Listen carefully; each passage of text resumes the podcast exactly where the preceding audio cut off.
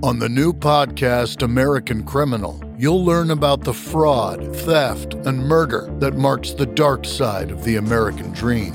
Like the Menendez murders. Was it two greedy kids who killed their parents for money, or is there more? Listen to American Criminal wherever you get your podcasts.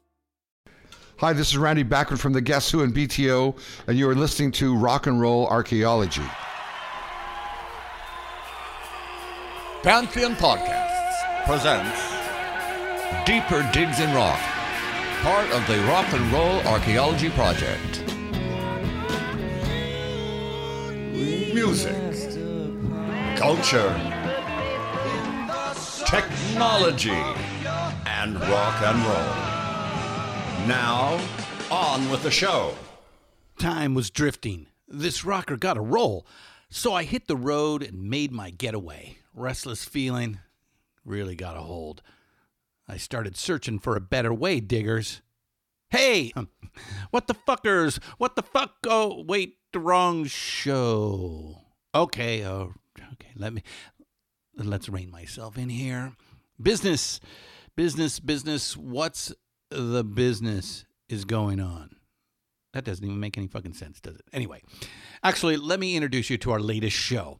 Is it Rolling Bob? Talking Bob Dylan. It's exactly that.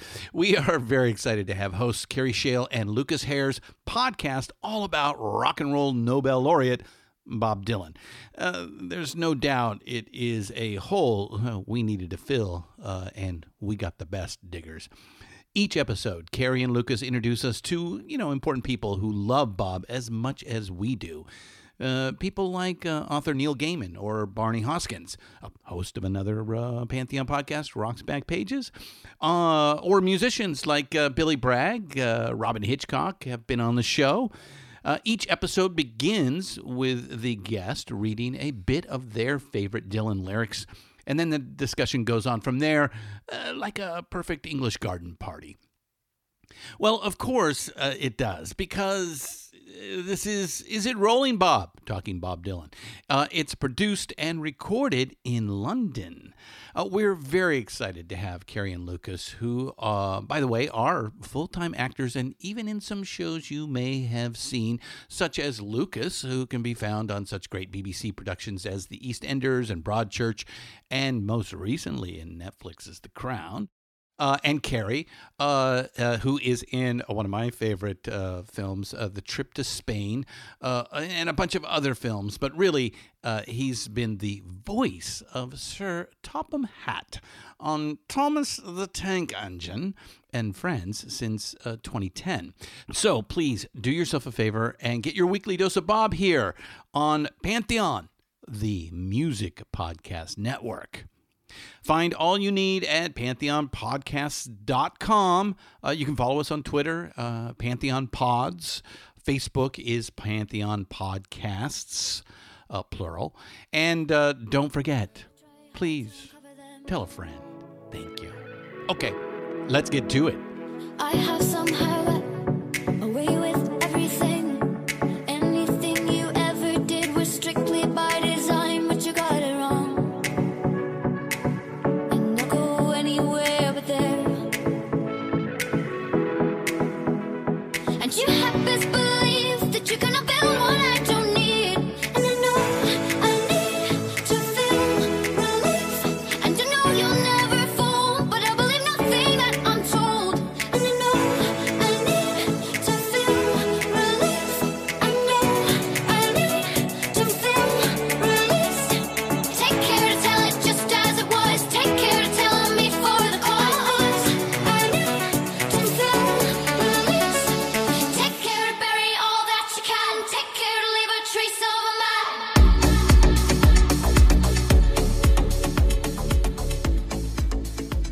My diggers, chill.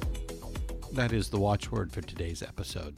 We are entering the world of chill beats or chill EDM. Something uh, a little over to the left, but an important discussion to have, especially if you are interested in the music business of today. Josh Legg goes by the moniker Goldroom. Actually, I, I might suggest uh, the name reflects more of a collective, though Josh is clearly in charge. Um, I don't do a lot of new music here on Deeper Digs in Rock, though eh, I might change uh, here.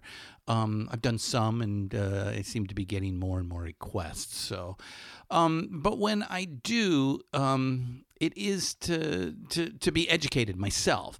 Um, you know, I'll be the first to tell you I I know little of EDM and little of the music and how it interacts with culture and society today. I say that because I know the last half of the 20th century uh, music was the cultural touchstone for youth culture and today's music just it just doesn't hold the same way. There are too many other options out there. And and this is not meant to be critical or to be judgy. It's just the that we are living um, this particular story now uh, as opposed to seeing the past. And and I can comment on the past because you know it's been written, or rather, is being written right now. Um, but th- this is one of my favorite interviews because I did learn so much. Uh, Josh was very free and giving on what it's uh, been like to enter uh, the music business, uh, and you know, kind of had a nadir uh, back in uh, 2010, and then to create a successful career out of the last 10 years. and you know what? In the right setting, his music is very cool. By the time I was done doing my research, I had him on a playlist or two. So even though I kind of resisted, his music got to me. And maybe that is a, a, positive in this fragmented and tribal world the internets, uh, the interwebs have created. Uh, you know, a place for all things given its proper time and place. You know, back in the day, you, there's no way you could be a metalhead and a disco king and I mean ever. I mean, you just wouldn't be taken seriously, or or maybe that was just too much. Um, today, you, you, know, you can easily float from one genre to another with ease, uh, depending on tastes and mood or event and settings.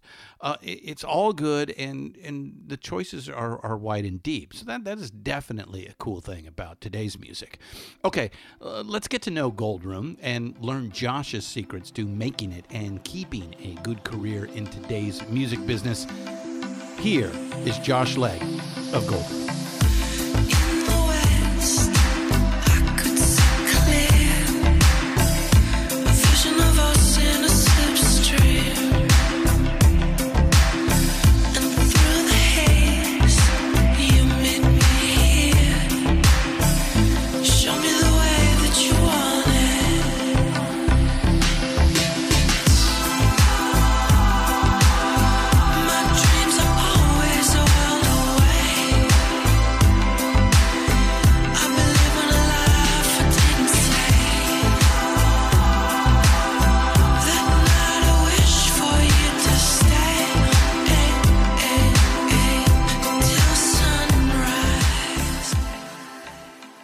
Welcome to Deeper Digs in Rock, uh, Josh Legg. Uh, now, I, I, understand you also go by Goldroom, but we'll we'll just stick with Josh with you here. So, um, how you doing today?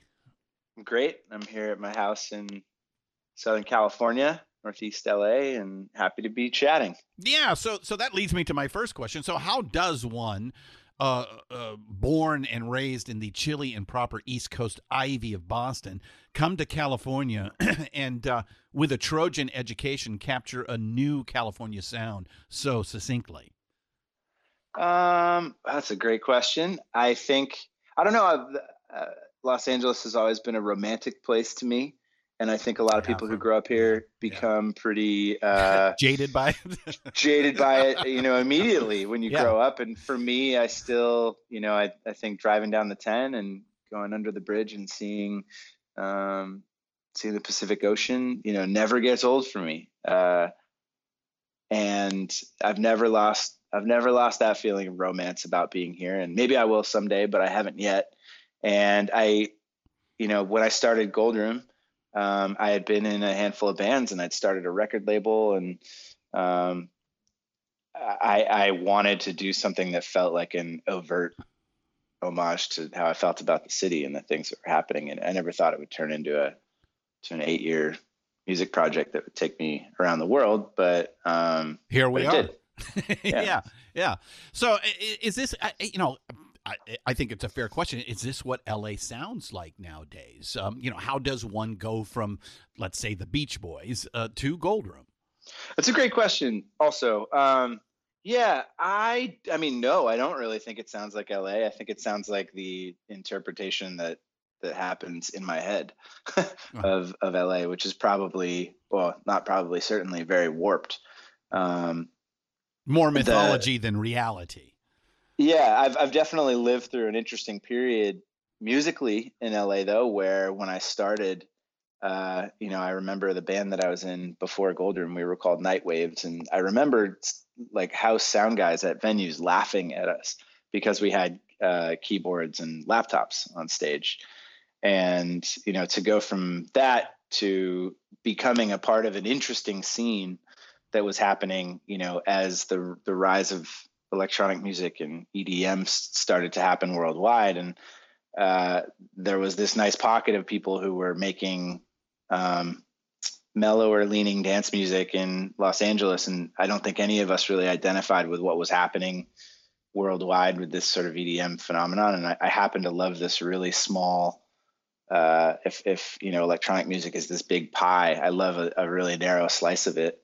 And um, there happened to be a bunch of us that were all doing kind of the same thing. We all and um, a scene really started to happen there in 2012 to 2014, 2015. So it's been really interesting to see that happen. I think LA and the people in it and the types of experiences they were interested in having at a live show were was definitely different than um, what was happening, you know, around the rest of the country and the rest of the world. And I think that definitely was a feedback loop that affected the type of music that was made as well. Mm-hmm. So to some extent, I think the answer has to be yes. But you know, at the beginning, I think it was kind of a cinematic pretend, you know, um, escapist version of LA that I was imagining in my head more so than any sort of reality. With like-minded individuals as well, huh? For sure. Yeah, I think other people happen to agree, and, and obviously there were some people that you know liked the music and wanted to come to the shows and agreed as well. So. Yeah, yeah, yeah. Hey, Pantheon listeners, Christian Swain here. You caught me just finishing up some editing on Getting Real with John and Beth. I want to share my first experience with Factor Meals for you. I think you'll find this interesting because I bet the same thing happens to you. I had just received my first shipment from Factor Meals the other day, and I was excited to try one of the prepared restaurant quality meals for myself. Anyway, I was working away and noticed it was very late and it was my night to make dinner. I jumped up and headed to the kitchen, went to grab the ingredients for the dish I was going to make, and realized I was missing a prime ingredient. Well, I could make a run to the store, or I could make one of my new factor meals. Actually, the choice was easy. I grabbed a cavatappi, an Italian style pork ragu with garlic broccoli, heated the oven per instructions, and minutes later was enjoying a very delicious, nutritious, and dietitian approved meal. It really was everything Factor Meals said it would be. No prep, no mess meals. Factor Meals are 100% ready to heat and eat. Take it from me and head to factormeals.com slash pantheon50 and use the code Pantheon50 to get 50% off. That's factormeals.com slash Pantheon50 and use the code Pantheon50 to get 50% off.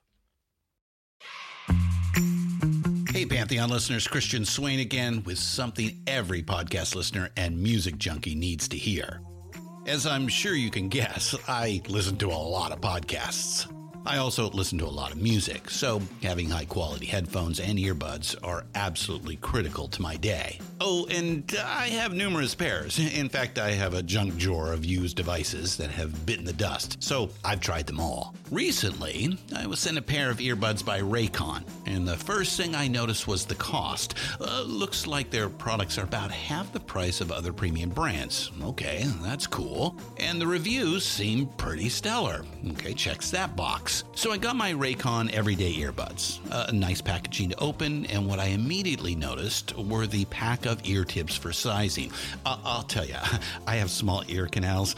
Uh, I know a flaw. So to see choices for the best fit, uh, especially while exercising, oh yeah. And yes, they were immediately comfortable. Sound quality was great too. Plus, I have three EQ options that I love because I like more bass in my music and less in the podcasts. Eight hours of playtime for the battery is great as well. Surround sound, noise canceling, and awareness mode all included. I think I'm in business, and I just realized I've had them in all day. Like I said, super comfortable. Go to buyraycon.com slash Pantheon today to get 20% off your Raycon order plus free shipping. That's right, you'll get 20% off and free shipping at buyraycon.com slash Pantheon.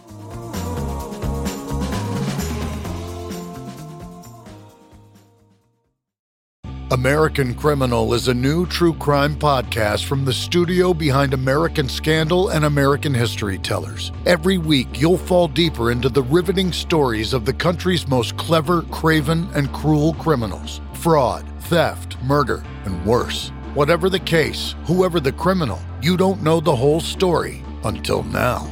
The debut season tackles one of the most sensational cases of the 20th century the Menendez murders. In 1989, young Lyle and Eric Menendez brutally shot their own parents. Prosecutors and the press said it was a multi million dollar inheritance that led two greedy rich kids to murder.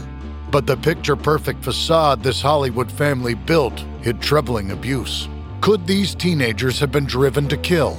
Or was it even in self defense? Listen now. Go to AmericanCriminal.com or search for and follow American Criminal wherever you get your podcasts.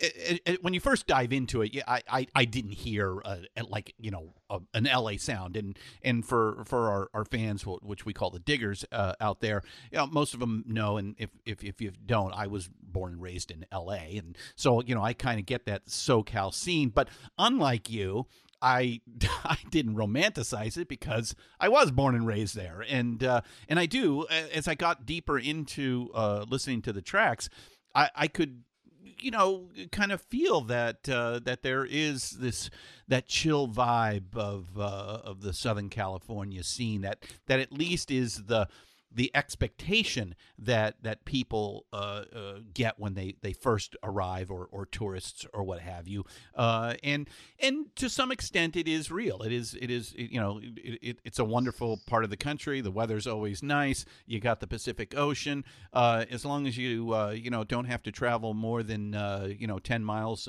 from your location you're you're you're doing okay there right? I think that's part of it though right is is there's so much traffic uh, you know, when I moved, I was I'm from Boston, maybe typical masshole. I don't know. I was very, very stressed out every time I drove here for the uh-huh. first couple of years, uh-huh. and eventually, um, California changed me for the better. I'm a much more relaxed person now than when I moved from Boston, and I do think that there is a through line through Californian artists that have succeeded, you know, on a worldwide scale all the way back to the Beach Boys, like you said. Maybe with the exception of the Red Hot Chili Peppers, who were definitely L.A. fast. Yeah. Um, but but you know a, a lot of a lot of the biggest music to come out of LA, you know, whether it's uh, you know, like you mentioned, Beach Boys, or whether it's you know, the, uh, Dr. Dre's and Snoop Dogg know, in the early '90s with the Chronic and and the records that they put out. Um, everything's a little bit slower. Yeah, you know, when I think of what yeah when I think of what LA sounds like, I think of G Funk. You know, and so when everything's a little bit slower, you know, that actually extends all the way to what to what uh, some of you know my peers and the guys that I look up to here that were making um, sort of diving into electronic music uh, with a lot of live instrumentation, like Poolside and some of the Australian acts that moved here, uh, Miami Horror and Bag Raiders uh, a lot of these acts were making dance music, but it was maybe at 90 BPM or 100 BPM or 110 BPM, where most music, dance music that you hear at clubs is 120, 125, yeah, 130. So, beats per minute. Um, so yeah, I think that there is a through line of sort of, I mean, literally slower tempos. Yeah. Uh, so, and and that is something that we find throughout uh, your music, a very chill vibe, uh, which probably makes a great uh, listening uh, on those uh, LA freeways, huh?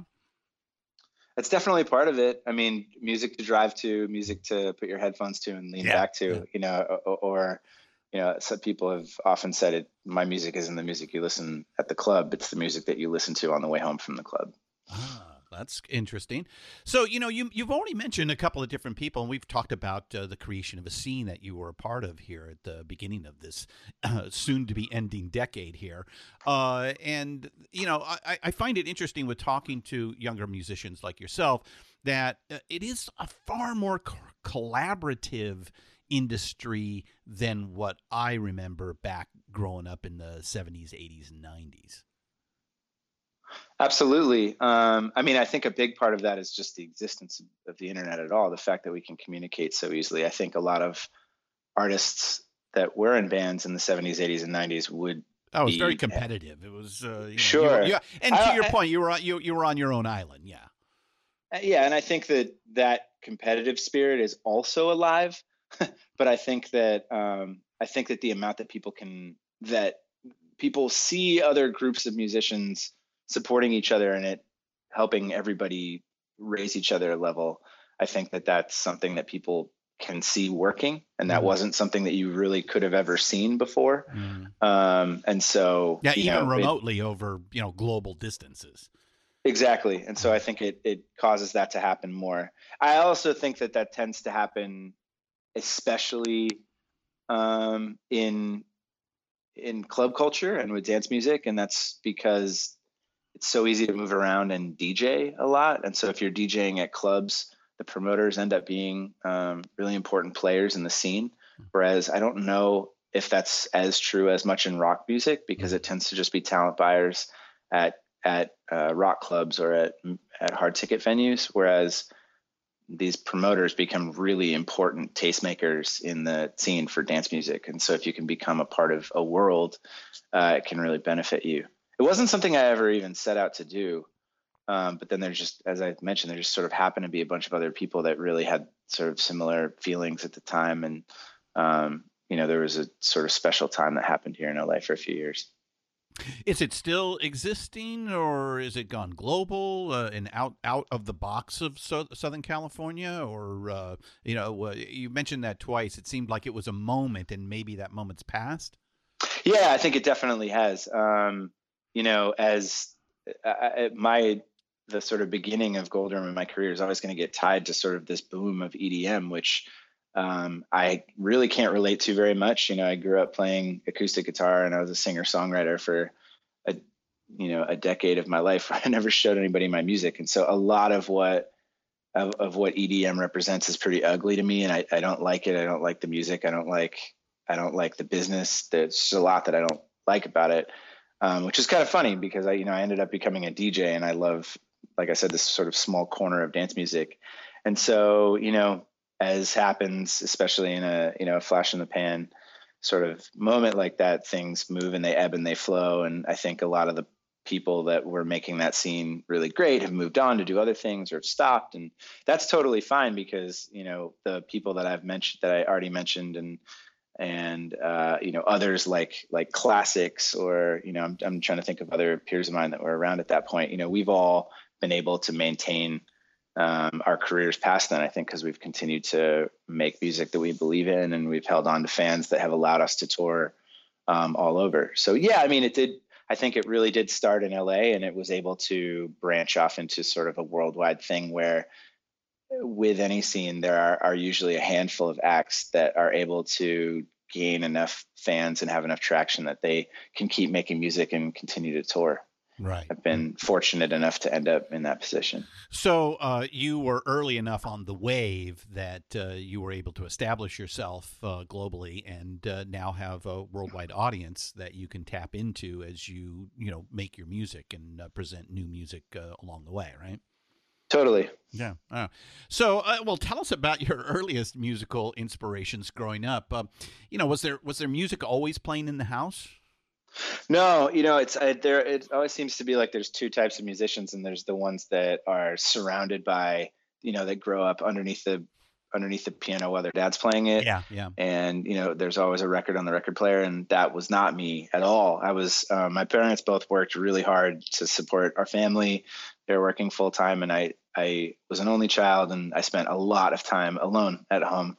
And we did have a we had a you know well, it probably was a bad record collection, um, looking back on it. But but um, my parents had music around, and it's funny that you bring up the Beach Boys. I was not like a big Beach Boys fan, but my first musical memory of something, oh. me, knowing that I enjoyed something, uh-huh. was um, playing Surfing USA. Mm. ten thousand times in a row on a cassette, and oh, you know, with oh, the, the with dream started early, my friend. okay, um, and that's sort of my earliest. Yeah, that's my earliest musical memory there.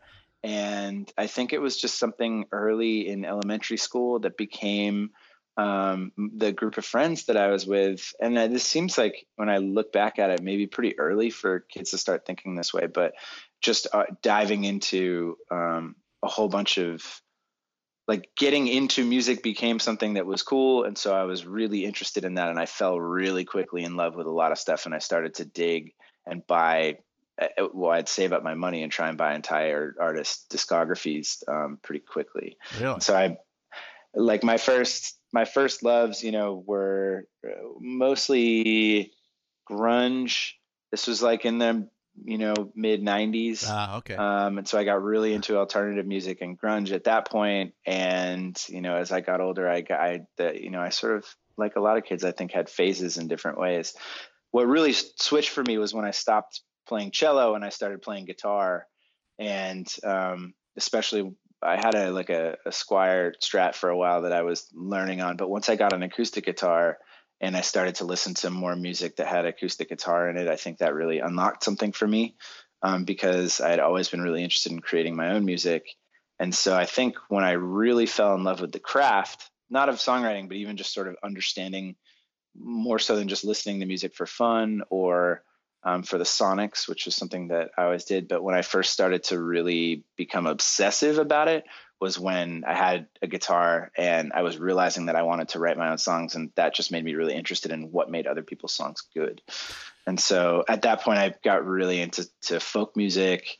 Um, I got I started to go way backwards uh, and got started just diving into a lot of um, folkier and acoustic music from the 60s and 70s and became a huge Dylan fan for a long time and slowly started to right. Yeah, and I slowly started to learn as much as I could about the songwriting process and that really led me down the the long path.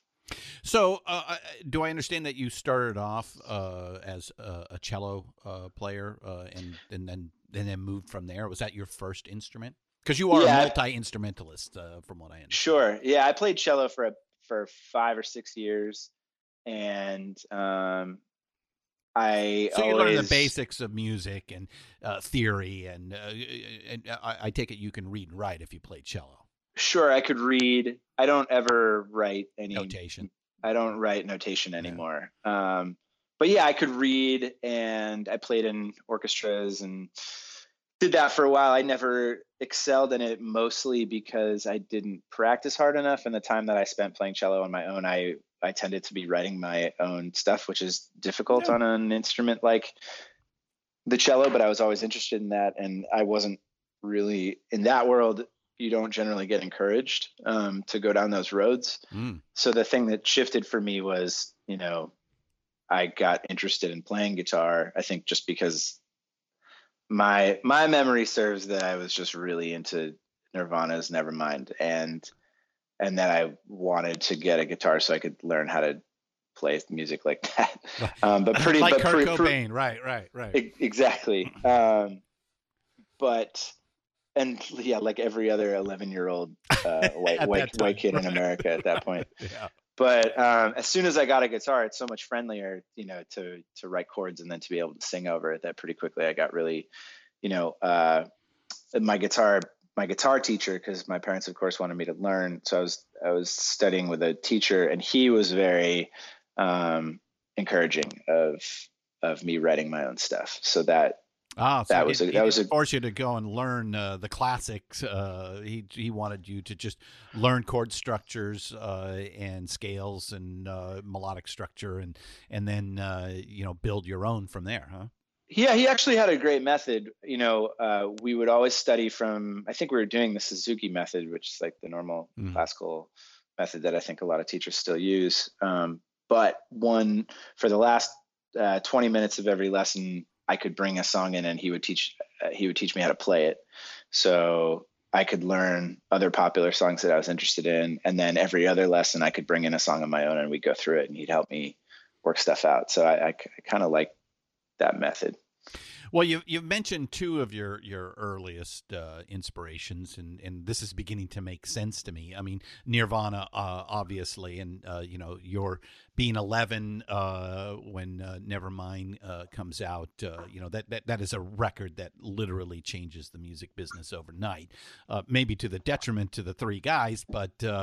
Uh, uh, it did happen, and uh, you know uh, there were a lot of kids like you uh, with that. And then from Nirvana, which is great quality songwriting. Uh, as uh, most people who know the Nirvana story today know that Kurt was a huge Beatles fan, and of course you can't go wrong from there. But you also mentioned Bob Dylan, and now there is, is interesting, uh, especially with a an EDM artist like yourself because there you know there's not exactly a lot of lyrical content uh, to that kind of music. So, so kind of, I, I want to explore a little bit how how Dylan influenced you and continues to influence you today. Yeah, I mean, it's it's one of those examples of you know when they say, I think this is probably true for a lot of creative arts, but you want to learn as much nuance as you can and learn all the rules and then forget them when you create. Mm-hmm. And I Yeah. think that that you got to know the rules tr- to break them. Yeah. you know, I I definitely spent you know years of my life uh, really trying to analyze and learn and trying to write songs that move me in the way that Dylan's songs did. And um, and I don't. I feel it's one of the things that's a regret for me about Goldroom is that I don't get to exercise that muscle as much as I'd like to. But I do think that you know I use I play with it as much as I can when I can. And so, you know, there are some songs where I'm I have more room to play, and so you know, lyrically, I can I can expound on things, you know, in a more interesting way. I wish that I was able, you know, I I you know, I wish I wish I was able to go in that direction more. But I also think that one thing about Dylan that tends to not be talked about nearly enough is just that he actually was a, a really wonderful melody writer, Oh yeah. and almost all of my favorite songwriters write pretty child childlike melodies Mm-hmm. um, and they write stuff that uh, a five year old could pick up or a three year old could pick up, um, you know, by the end of the song. And that's something that Dylan excelled at and tends to be a through line with all the people that um, that I idolize the most. You know, I'd, I'd say the the next through point there is is Tom Petty Yeah. who is who is probably my biggest inspiration. And you know they write pretty they're friends obviously and they wrote similar music in some ways but the one thing that was certainly true as a through line between them was that um, you know even though dylan lyrics were so important i do think that at, at the very core melody comes melody and and, and phrasing comes first. Well, it's interesting you brought up Petty because, uh, like you, he he's a an East Coast transplant uh, that comes to L.A. and kind of adopts that jangly, Byrdsy L.A. Uh, sound uh, from the from the '60s, and uh, you know reinvents a, a new SoCal sound as well. Absolutely, that's a great point. And you know, he came out and sort of got looped into into new in, into the idea of new wave, and uh, his, his first couple records definitely had a bit more of a rock and stripped back feeling that did go along with a lot of sort of new wave stuff that was happening at the moment. But especially once he teamed up with Rick Rubin and did Wildflowers and a couple of the other records that they did together, um, yeah, he really defined an era and defined a sound um, you know, a lot of the Laurel Canyon sound, you know, I think comes from that era of Petty and what he was able to do sonically. And a lot of that is slower and more laid back and really uh, introspective and romantic and nostalgic. Yeah, yeah, yeah, yeah. So okay, so we have your original uh, inspiration. Uh, and uh, so you you you started off as a as a you said a singer songwriter. So how do you go from Dylan, Nirvana, and Petty to Daft Punk, Alan Braxe, and Fred Falke? Sure. Yeah. Um, well, I, you know, it. My cousin was, I think when I was like 15 or 16, my cousin gave me an old Tascam four track uh, so that I could start recording my songs. And I pretty quickly realized that I loved trying to make the songs that I wrote sound as good as possible. And that led me down, you know, really a decade long path of of trying to learn how to make the music that I was playing sound better, which, you know, at its we're just talking about producing music at its core. I didn't know that that's what I was learning about, but it was. And so at some point I got a copy of, I think it was a program called Sonar. And then later, um, I, I, I, maybe it was a program called, I think Cubase exists now. So I don't know what it was called then, but something else. And I bounced around from a couple different programs. So I started to learn how to record music onto my laptop. Once I got to USC, that's where things changed because they have a, a great music school and they have a music industry program and i became friends with a lot of people who were working in music pretty consistently and that wasn't something that i ever thought i could pursue as a career. In fact i'd never even really played my music for anyone in public. I'd done a couple of open mics sort of on a lark but not um, not because i expected anything of it. Uh, but I became friends with a lot of people who were into music because I it was I was really passionate about it, and so through that, somebody had a copy of Logic Six, I think, um, which which I don't think had been bought by Apple yet, and um, and so I got that, and that was the first program where it was pretty e- easy to use MIDI to to incorporate in the box electronic sounds into your music. Yeah. And so I was just interested in, you know, I didn't have a bass guitar, so I started to use the MIDI to do bass parts mm-hmm. for the songs that I was writing. And I think that once I realized, oh, I can use this keyboard to make all these different sounds, it made me interested in using um, electronic sounds. And I think at the same time, that made me recognize electronic sounds and music more and made me more open to listening toward to electronic music. And as you might think, it was an act like Postal Service that was one of the first that made me feel like, oh, I, I actually, I'm actually really interested in these textures and how they can um, how they can be used to enhance the songwriting. Um, you know, I'd, I'd been a Death Cab for Cutie fan, and then hearing Postal Service and hearing Ben Gibbard's voice and songwriting over 100% electronic production um, really just made me more open to everything. And so, you know, not to mention the fact that I'm in college for the first time, and I think everybody's ears sort of open up and are willing to go anywhere at that point. You know, definitely when I was in high school, I was a purist um, and wouldn't have dreamed of buying a synthesizer or thinking about electronic music in any way. Um, so that slowly led me down that path, and then and then after after college, as I as I started to blog about music, um, I slowly started to you know Daft Punk was the was the entry you know was the gateway drug um, because to that French uh, uh, the French EDM sound. Yeah, and they obviously were one of the biggest. You know, I oh. I I stumbled upon a few of their songs, and then my friend took me to, to uh, a now defunct festival in Las Vegas called Vegoose that Rage Against the Machine and Daft Punk headlined in 2006 or 2007. And um, so I saw the Pyramid Show, which is now pretty. Um, uh, yeah, that's a classic. That's yeah, that's a big change in the music business right there. Mm-hmm. And it and it you know one that one show made me feel like you could make communicative pop music from that form. And um, it really it just moved me in in every way. And uh, and what ended up happening was as I as I dug into Daft Punk and other people from that scene I, I found this sort of sub genre of, of French artists that were incorporating more sort of traditional live instruments and band elements in their music. And so it was less techno less house music. And it was more i mean even though the genre is technically called french house it, you know to my ears i was hearing a lot of live bass guitars. You know the chords were much more musical than you normally hear. Um, and the the drum progressions and the bass lines were really funky and um, had a lot of, of funk influence going on. Mm-hmm. And so those were things that really related to me, you know, uh, and got me really inspired. So I just dug in more and more and more, and uh, that that really led me into that that world. And like I said, I you know I've I've never been a club kid. Um, dance music was never a huge part of my life, but I fell in love with this like small piece of the pie that I still love. Mm-hmm.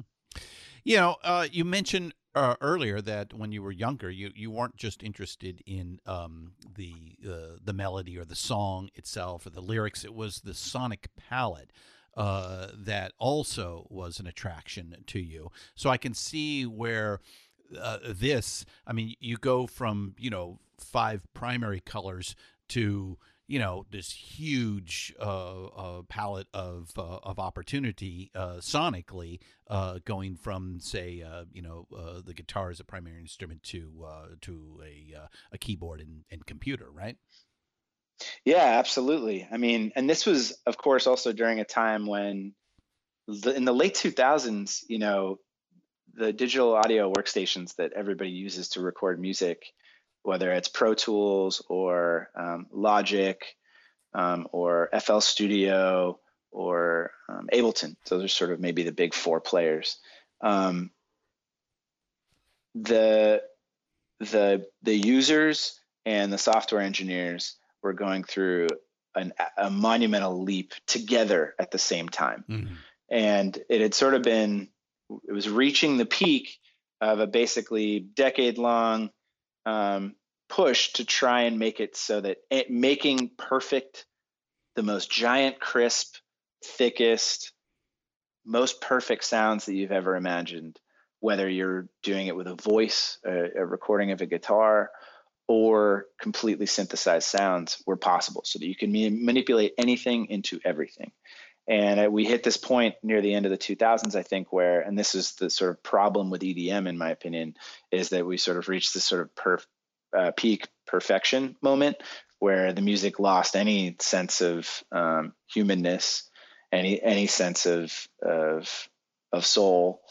What's been really interesting, you know, in the 2010s, I think, and especially in the last five years, is that um, most new music that I'm hearing, or the best new music that I'm hearing, and a lot of music that I hear from young people, is we've got these at this point these perfect tools at our disposal, um, and what everyone's trying to do is make the most human sounding stuff possible. And a lot of the tools that are at our disposal now are actually there to help um, make things not sound as perfect as as they could be. So that's really exciting um, to me. But at the time, sorry to, to answer your question, um, it was it was incredibly liberating and exciting to have all these extra things at my disposal. And yes, you know, I'd been trying to record guitars for 10 years and could never make anything sound good. and then I and then I and then I like play a chord with a, you know, a, a Roland Jupiter 8, you know, patch running on it and it sounds like the the most lush thing that I've ever heard in my life. And all of a sudden I can make this music that does justice what I'm hearing in my in my head. Right and so that that was that was incredibly in, exciting to me. All right, so for, for our musician diggers uh, out there, can can you give us like a, a, typical day for you? I'm I'm interested in hearing how you go about the creation process. So you know, like what equipment do you go for first on a typical day? Sure. Um, I I try to still get. I'm I, I play the guitar the best. Um, I I try to play the guitar at the beginning of a session as much as possible although that doesn't normally happen i when i'm going about writing a song especially if i'm it depends if i'm writing a song or if i'm in the studio with the express intent of of like making a track um, so a lot of mornings i wake up and i pick up an acoustic guitar and i try to write a song. Like i think that's a muscle that's really important to continue to exercise regardless of sort of what your end goal is and right. 99% of those songs don't go don't go anywhere and don't end up uh, end up being recorded even uh, you know maybe in my iphone you know voice notes or whatever. The way that it tends to work is that i think about what i'm going to do a lot before i do it and rarely does it start with a jam where i'm like picking up a guitar or sitting down at a keyboard and just moving around until I figure something oh, so out. you already have some sort of a melody in no, your it's head, more uh, more a before you- concept.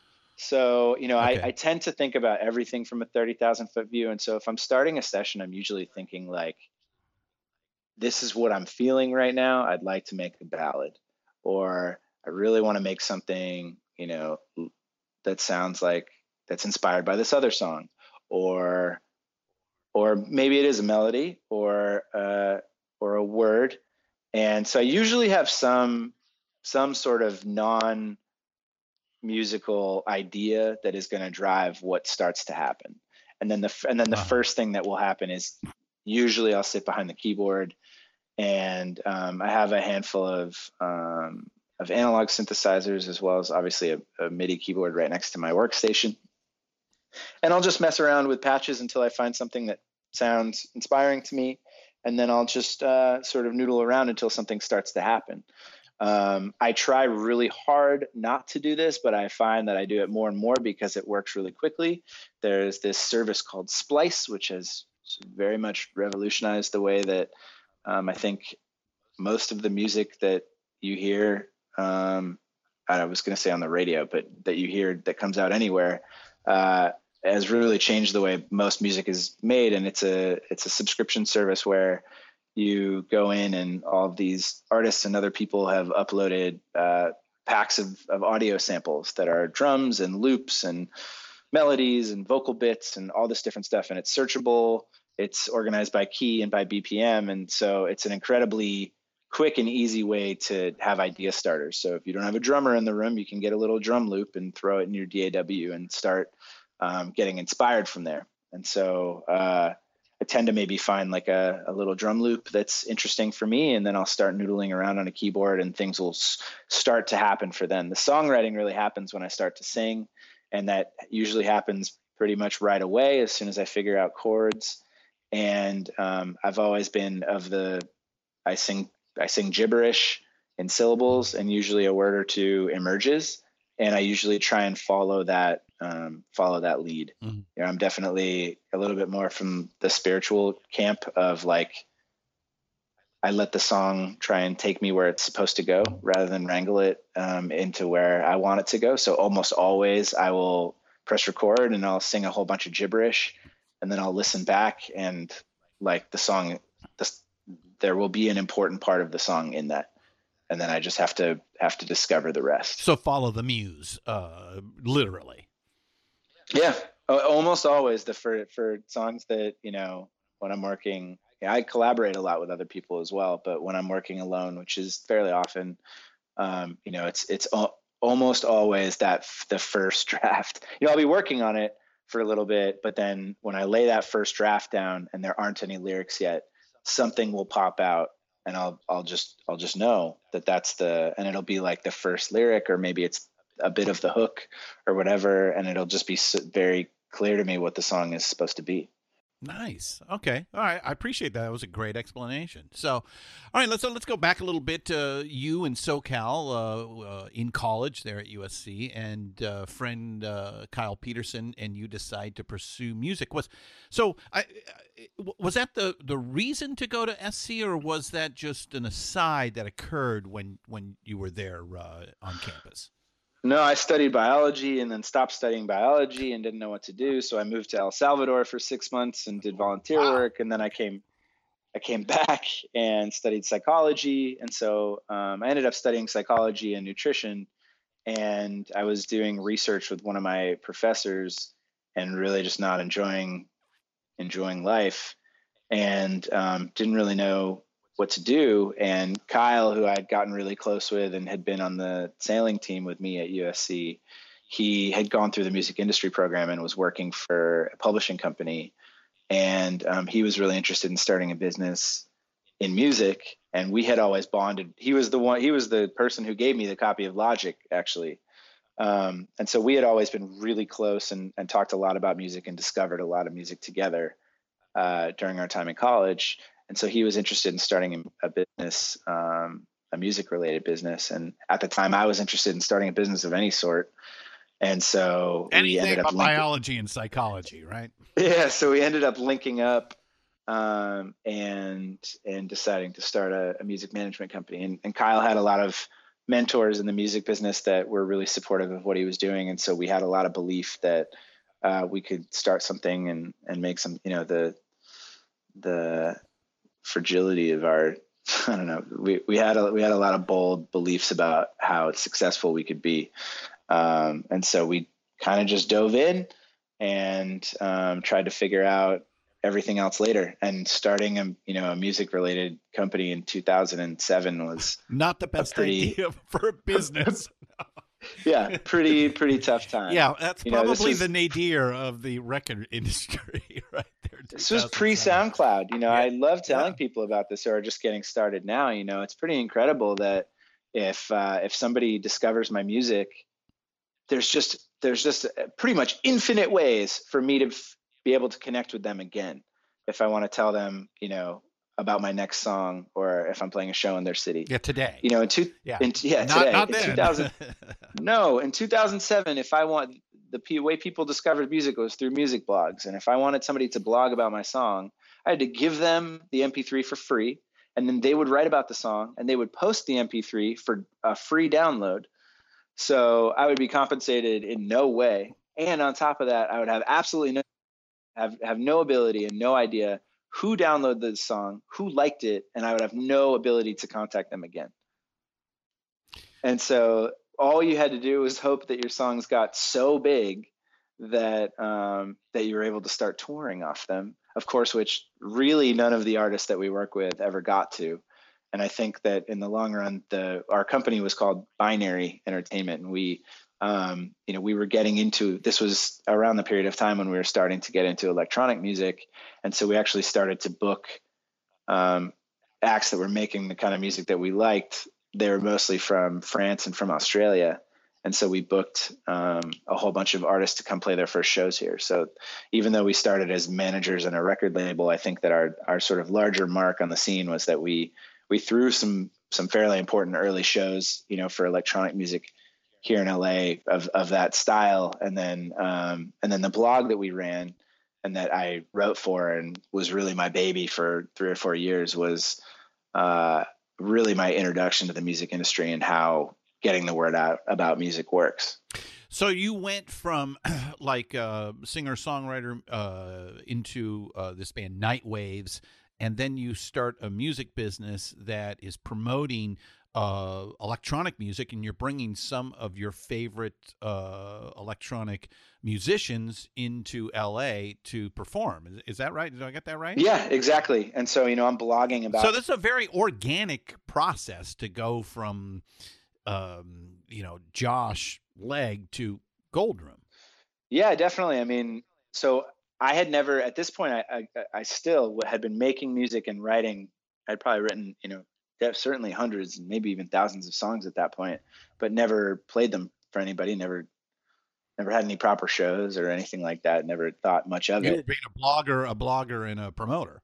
Well, yeah. I mean, I'm even talking about the previous ten years or whatever. Uh-huh. Kyle, however, had been a singer songwriter in Chicago and was part of sort of the acoustic emo scene there um, in the early early 2000s and had experience touring and playing shows and putting music out i always really loved his voice and so as we when we started binary we sort of naturally started to write music together and i found that uh, i love the way his voice sounded um, singing the stuff that i was writing and so we mm-hmm. started to collaborate and that's what that's what how Nightwaves became a thing. And since we had a record label, why not put the Nightwaves music out on the record label? So all of a sudden that became my first experience putting music out.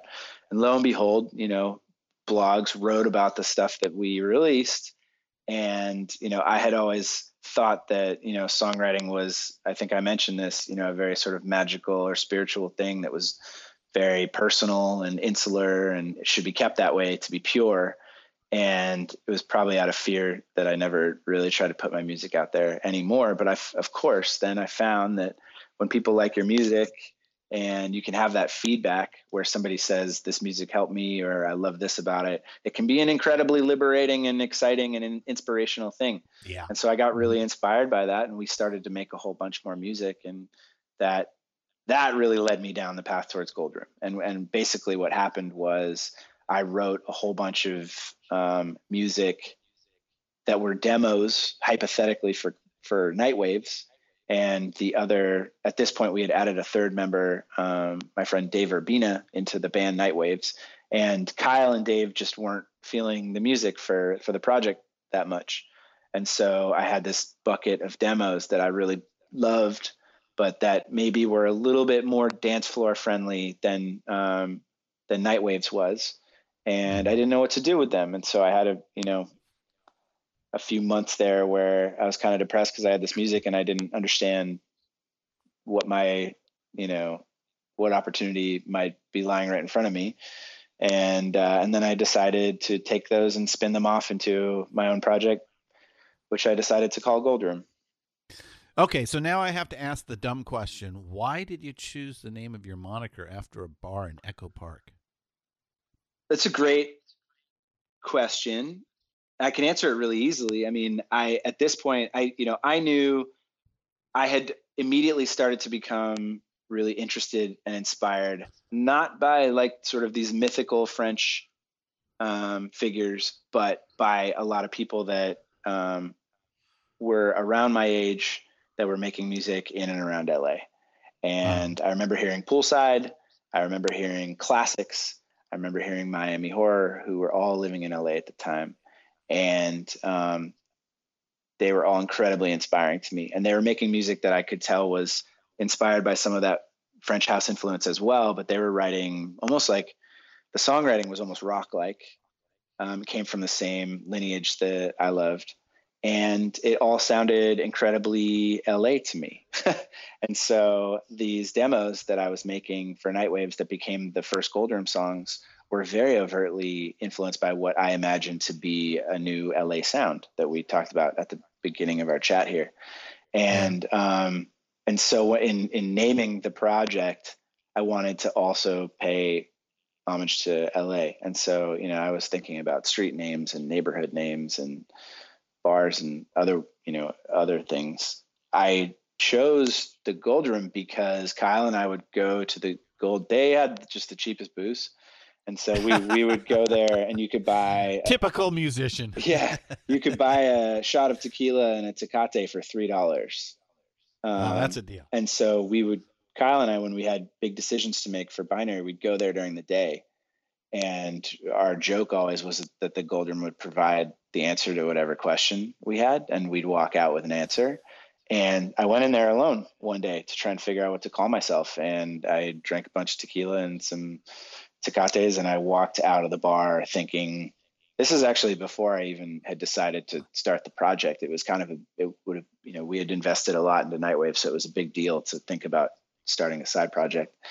And um, and I walked out deciding that I was going to do it, and not only was I going to do it, but Goldroom was the right name. I also really like the imagery and this idea that Southern California is is this one giant golden room, and that's sort of the way people think about it from from around the world. And it's not necessarily so true here, but um, in you know LA is a very sun baked, dusty sort of golden place, and so I I always liked the imagery of it. Yeah, it, it, it, may start off as gold room but uh, if you're not careful, it'll end up like Hotel California quicker than you can imagine. this so. is true. uh, okay, so gold room was basically your magic eight ball. Uh, I get it; it makes sense. So, how was getting into the record business at like like we kind of talked a little bit about this, but I'm going to go a little deeper in this. Uh, it, you know, and it's nadir uh, at the end of the last decade, and now you've been growing with the resurgence of the industry. Uh, do, do you see that? I mean, I mean, obviously it was the passion, and you were going to do this regardless. This is this is your love. You you recognize that, uh, and I and I think you know in our discussion today we we see this trajectory from a, a very young age. You're you're just you're you, there may be things in the way, but you're constantly constantly moving towards this. But you do decide that uh, you know you're you're going to do this thing uh, on your own, uh, now separated from your your friend there, uh, and it's not the best time to be trying to get in the music business. Yeah, so this is end of 2011, and at this point, SoundCloud is is happening, um, yeah. especially with electronic music. And so, one thing that I felt that that is great about SoundCloud and was very important was that people could follow you, and Facebook was becoming a thing for the first time uh, as far mm-hmm. as uh, artist pages. And so mm-hmm. I was able to do two really important things from the beginning there, which was uh, really base all of my music on SoundCloud and get people to come follow me there. But then the other thing was I gave almost all of my music away for free. Um, you know, obviously we're pre-streaming at this point, and so I gave almost everything away for free. All I did was I asked you to like my Facebook page. So if people wanted to download the remixes that I was making, or the covers that I was doing, or the originals, you could uh, you could do that, but you had to go through a gate where you had to like my Facebook page. So um, unlike even just a few years before, I was able to convert a lot of potential fans into people that I could reach out to again. And I think that that was, I don't know, that's sort of like a, a little bit more of a business related thing. And I suppose there's a lot of people that were maybe trying to do that too. Uh, I don't know. It was a little bit of that. It was a little bit of like, I, I think there's a lot of luck involved with you know me happening to be making the right type of music at the right time and there were a lot of people interested in hearing um, you know sort of laid back live instrumentation slow disco stuff um, you know tropical infused at that at that point. And so um, yeah i don't know. I it's funny. I could i could talk about it for hours but i sort of hate to elaborate on a lot of it because I feel like a lot of it was just really fortuitous. Um, mm-hmm. Fortuitous timing. You know, as far as the way the industry was going, I also think that entering, I I started, I put an EP out, and I might have done a couple small DJ sets in LA because I knew people around here. But then all of a sudden, I put a remix out that did uh, that that was well received online, and I got emails from two promoters in Toronto and Montreal that wanted to book me, and so they offered to fly me there and put me in a hotel and have me play these shows and I'd come home and I'd have money also. And nice. that was the most insane thing that I that had ever happened to me. And um, the idea that that was something that I might be able to do again was the most inspiring you know, thing that's that I could imagine. And so, you know, this was only a few months after I launched the project, and so I was, I was at this point I was all in. It's like if I can make this if I can make this my my life, that would be incredible. And I'd always come from a background of being in bands, you know, where you're sharing the decision making process with a whole bunch of other people, and you're sharing the money with a whole bunch of different people. And all of a sudden, I was alone with no manager, wasn't no agent, I wasn't sharing the decision making process or the money with anybody, and it just felt like um, the barrier to entry to where I could turn this into a job uh, seemed much lower and is much lower in that world. There's another thing and, about dance yeah, music. not just for you. Yeah, yeah. It, it's there. It seems like there's a very entrepreneurial streak that's almost required these days uh, to to kind of make it in the, in in the music business because it's all on you. You you know, in, in good and bad ways. Yeah, I think it's a net neutral. It's definitely true, and I also think that uh, I don't think that you could purely be entrepreneurial and um, and find your way into success as an artist in the music business previously. And I do think it's possible to do that now. Right. That's certainly a negative. Um, and you know, for me, I've I wake up and write songs every day, and that's always been the most important thing to me. And it's I think this is probably the third time I've mentioned this in this conversation, but it's really weird to me that I ended up being a part of a specific section of the music industry that represents a lot of what I don't like about the music business. Um, and so, you know, being in sort of the DJ world and EDM culture has been you know, a blessing and a curse in a lot of ways. But one of the interesting things at that point was that uh, club culture was starting to take off again. And that allowed me to get a foot in the door in a lot of interesting ways. And, you know, if a band is going to go to Toronto to play a show, it's four people flying them there, getting gear there, playing at a hard ticket venue, playing at a venue where you have to buy tickets. Um, venues want to lose money on a show. uh, and they're not getting supplemented with any sort of outside money from sponsorships or anything like that. And so there's a lot of barriers to entry to even get to a place where you can tour anywhere. And with music, especially at that time, there were club nights all over the country that were getting liquor sponsorships and otherwise. And they also have an incentive to, they don't necessarily need to make money every week. What's important to them is to build a brand so that they can continue to throw their show for years. And um, and so because of that, they can they can book and pay uh, electronic artists that come out a, a, much higher fee, which is shared by less people, and there's uh, so there's this much lower barrier to entry to, to be touring, and I wish that that still existed today. Like a lot of a lot of those club nights that were incredibly supportive of up and coming acts in the early 2010s don't exist anymore, um, and we're a part of that sort of EDM bubble that we talked about that that lasted yeah. there for about five years. But you know, I got lucky enough that starting you know not long after I launched the Goldroom Project, enough people were interested in what I was doing that I started to um, that I was out DJing almost every weekend, flying around to different um, cities around North America.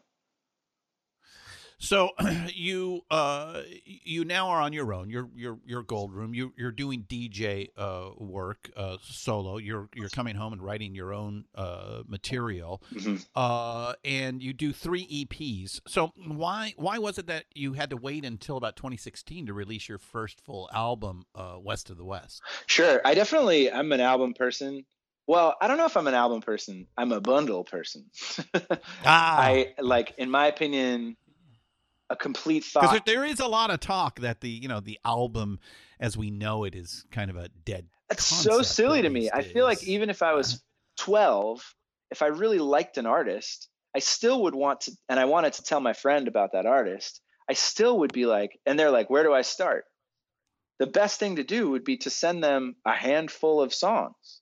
Like, start here. Here's a yeah. here's a bundle yeah. of here's the entry. Yeah. And yeah. um and the idea that like that's not a valuable thing is insane to me especially just because people like to to uh, you know absorb content for i understand why a song like a songs are getting shorter. This makes sense to me but i think that you know the amount of time that people want to listen to something um, and be absorbed by it and be interested in it and you know that's that's 20 to 40 minutes or or longer, maybe even, right? You know, podcasts last longer than that. Yeah. Um, yeah. Yes, we do. So, uh, in any case, you know, I always have the the feeling, and I, I I never stop writing songs. They tend to end up falling into periods that make sense for me to bundle. And ah. so it just happened to be that, you know, I, I think I had eight of those original demos and I picked the four that I that I felt the strongest in, and I was like, well, these are the first four. This is the first EP, and um, and things kind of evolved from there. Where I'm always writing a whole bunch of stuff, and the question is, you know, I'll put a, a few songs out, and then and then pull all of the ones that form a complete thought together. It just happened to be that the first few times that I did that, they were four or six songs long. If I had felt like my complete thought was 10 or 14 songs, that's how long I would have put something out there as well. I also, for what it's worth, you know, you really only get one real shot at like the the industry wide, you know, quote unquote debut album. And and so I wanted to wait until I had partners around me where I felt like um, I could do my debut album, you know, justice. And so I think that there were a few times where I could have put stuff together and pulled a full length together in 2014 or 2015, but didn't because I didn't feel like I could do it justice. Uh, that's very intelligent, clever. Um, I, I see. You know, it's almost like you realized you know you've got to hone this craft a little bit uh, you know, play in quote unquote the minor leagues uh, before you know you're ready to pull a full deck out uh, to get that that big shot uh, as you did in 2016 with West of the West.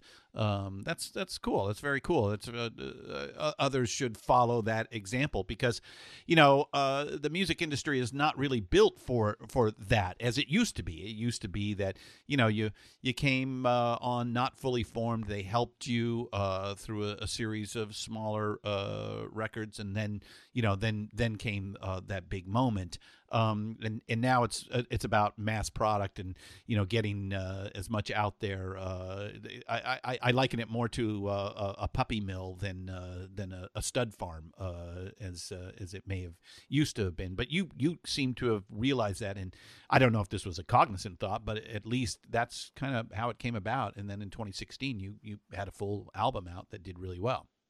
Yeah, I mean, I wanted I think the the key is also just if you you know, in the you know a lot of before pre-streaming, pre-internet, it it just required a lot of of effort and money and planning and expertise yeah. to put anything out. Mm-hmm. And um and so th- that like I understand the argument that because it was hard, it made it that only only people that sort of quote unquote deserved it you know would get the opportunity um, to to put something out. Um, but you know, in my opinion, if if you're writing a whole bunch of material and, and you love it, you should put it out. You know, not for the sake of content. And there's definitely you know a lot of I feel like managers these days that just be like, well, you know, we're putting it's time. We're putting click, out click, we're, tick, tick, yeah, tick tock we're, we're, we're putting out a song every you know every month, and that's just going to yeah. be the way that this works from now on. That seems to be what it feels like. And that seems silly to me. You know, I don't think you should ever put stuff out for the sake of putting it out. But for me, I always felt even in 2012, it was like I I have these songs that I love um and I want eat, you know because of the way the internet works, I feel like I can get each of each of them can get a moment to shine for a second. And so I even at that point was, you know, very into the idea of just releasing songs at a time. Even if i knew that they that they should be bundled at some point and that they were a part of a of a larger thought like my embrace ep was definitely you know i i really think of that record as being my debut. It's not it's not a full length but it's like 30 minutes long so it's almost full length. Yeah. Um and I released each of those six songs individually before pulling them together, even though I knew that that was a record and that was, you know, that was in 2013, I think. And so, yeah, from my perspective, I actually think that it's it's great that you can put music out really easily, and I think it's great that we get to hear more of an artist's catalog. You know, it's one of the reasons why I think when I talk to young artists, I think the worst thing you can do now is just try and write singles. Just because songs are coming out individually doesn't mean that they should sound like that they should sound like whatever in your head a single sounds like. Um, it, one of the beautiful things about being able to release a lot of music right now is that it should give everybody the opportunity to be more experimental in their music so that they can show all of the sides of what they do. Right, right. I get that. I get that. So now I understand that that, that even though mostly uh, you're you're doing electronic music, you perform these songs live with the band. Yeah. So starting, uh, you know, I started to DJ there in, in 2011 and 2012, as I mentioned, but it became apparent to me pretty quickly as as we developed a little bit of well, in conjunction with developing a little bit of a fan base, which gave me a little bit more wiggle room to do what I wanted to do performing live. You know, I I have always used a lot of live instrumentation in the Goldroom songs, even you know a lot of the syn- the synthetic sounds and the synthesizers, right? They're analog synthesizers that I've recorded live. Um, and there's you know a lot of guitar and live bass and live hand percussion, and so for me it was a very especially because I've always been in bands, it was a very natural progression to think that I would like to perform this live. Um, I also was starting to see at that point that when people were um, creating live versions of electronic shows, they often resembled DJ shows. And it would be yeah. very hard to have any sort of understanding of what was even happening up there. And so my perspective always was that I wanted to keep the live show and the DJ show as far apart as possible. And um, so when we started, we performed as a three piece, and that eventually, you know, expanded into a four piece, which expands even further into a five piece or a six piece when we play at festivals um, or for big shows that that we choose to. But yeah, I you know I James Murphy said about LCD Soundsystem that he always wanted the live show basically to be a collection of people that were the greatest LCD Soundsystem cover band of all time because it was impossible to really recreate what was happening in the studio because it was all played by one person. Um, wow. So they would just do their best to do them justice, and that's the way that I've always felt about Goldroom is that I wanted to surround. You know, I can play a lot of instruments, but I play them all poorly. and so um, my goal was let's to, let's let's get the best guy or girl uh, for that particular instrument. Right. My goal has always been to surround myself with really talented people who understand and love what I do and who can help reinterpret the songs for a live setting. And so it's always been it starting in 2013 we started to tour live as a band and um, have been doing that ever ever since. I w- you know I'd say two thirds of the shows that I play are DJ shows, just um, because it's I wouldn't be able to go to Asia or Australia or South America with the band very much, mm. um, but I can do that kind of stuff as a DJ. Um, and uh, and and one third of the shows that we play are with the band, and it tends to be if we play at festivals or if we do a bigger tour that it's with the band. Well, you know, it kind of reminds me a little bit of a of a band that that uh, uh, is a favorite of mine. That's Thievery Corporation. Sure. Uh, you know where you you you you know you've got that uh, it, it's electronic based, it's groove oriented, uh, but there's you know usually a, a fairly significant band uh, that goes out there, even though uh, the two guys are you know really the ones who make the music. So, and and that that brings me to another point, which I I, I guess this is a, a, bit of a connection with with that is that you you seem to prefer female vocalists on your on your track. Do you do you write in keys better suited to that register, or or is it just you know the, the, the, the, is it the lyrical content that just makes you uh, think that it really should have a female female voice behind it or what what what is with that? It's been a, I think a confluence of a, of, of a number of factors. I, the, my first manager jerry was the first person who could because my first ep was only my voice.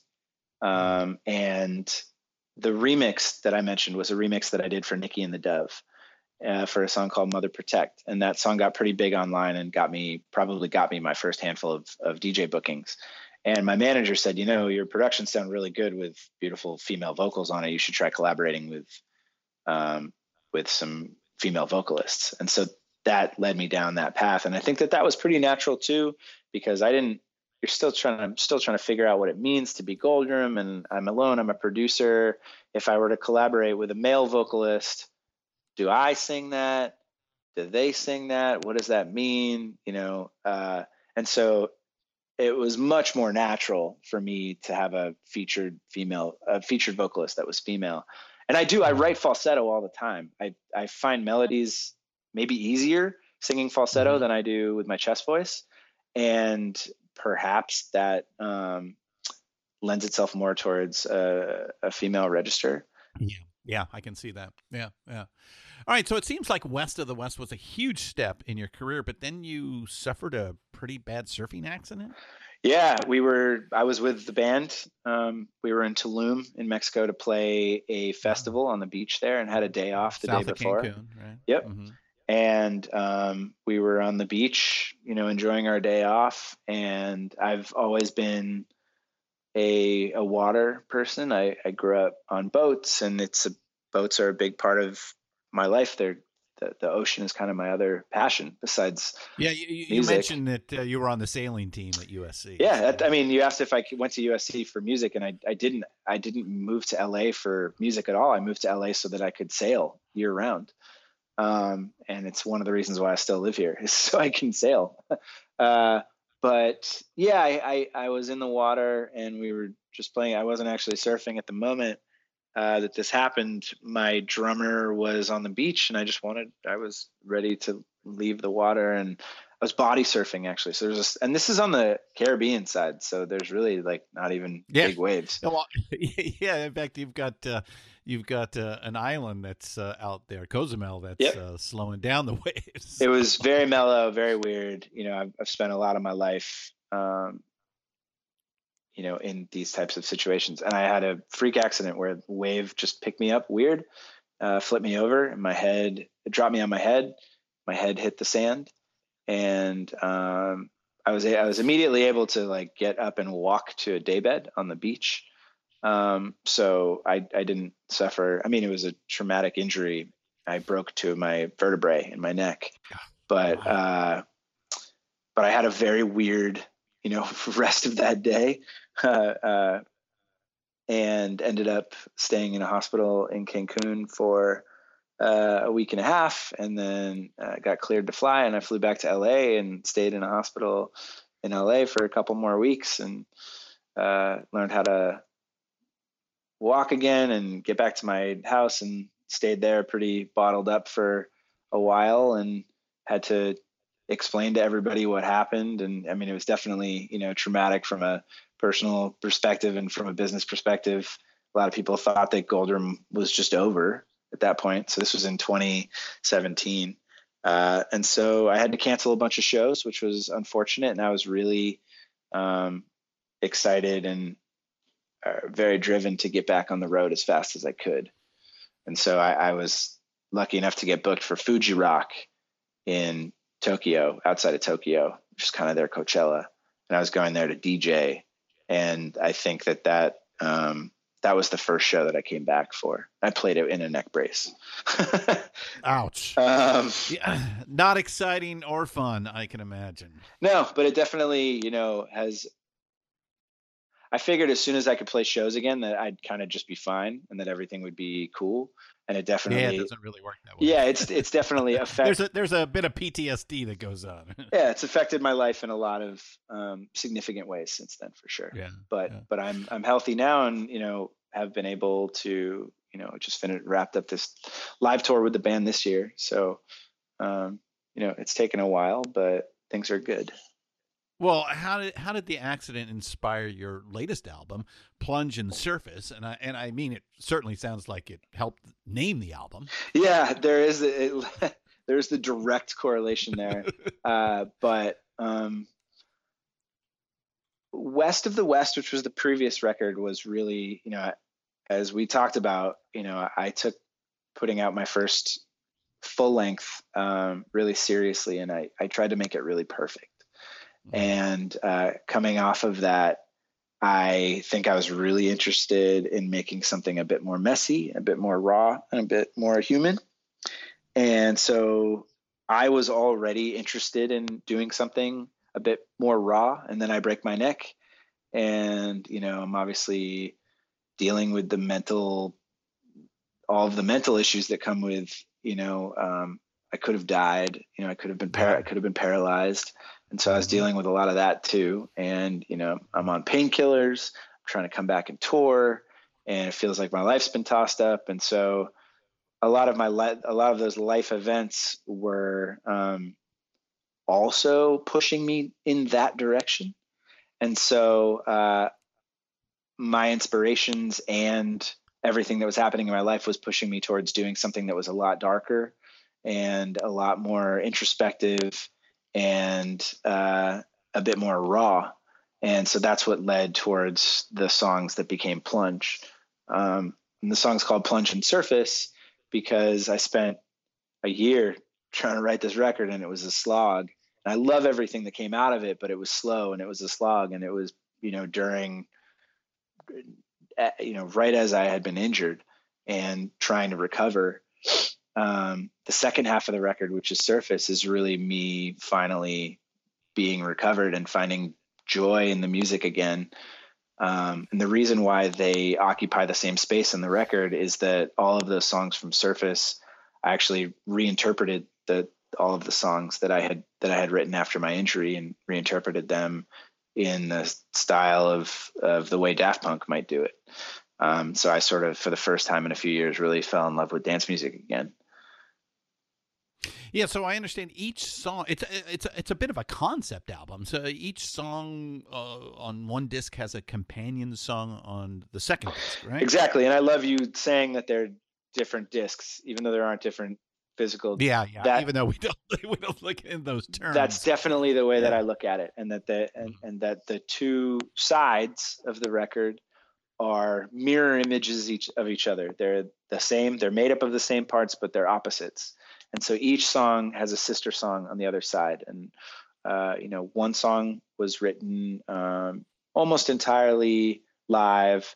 Um, you know, lots of live instrumentation. They, most of those songs have, you know, our sort of traditional songwriting and all the things that I've been building towards. And they're usually they're pretty dark and they're definitely not DJable.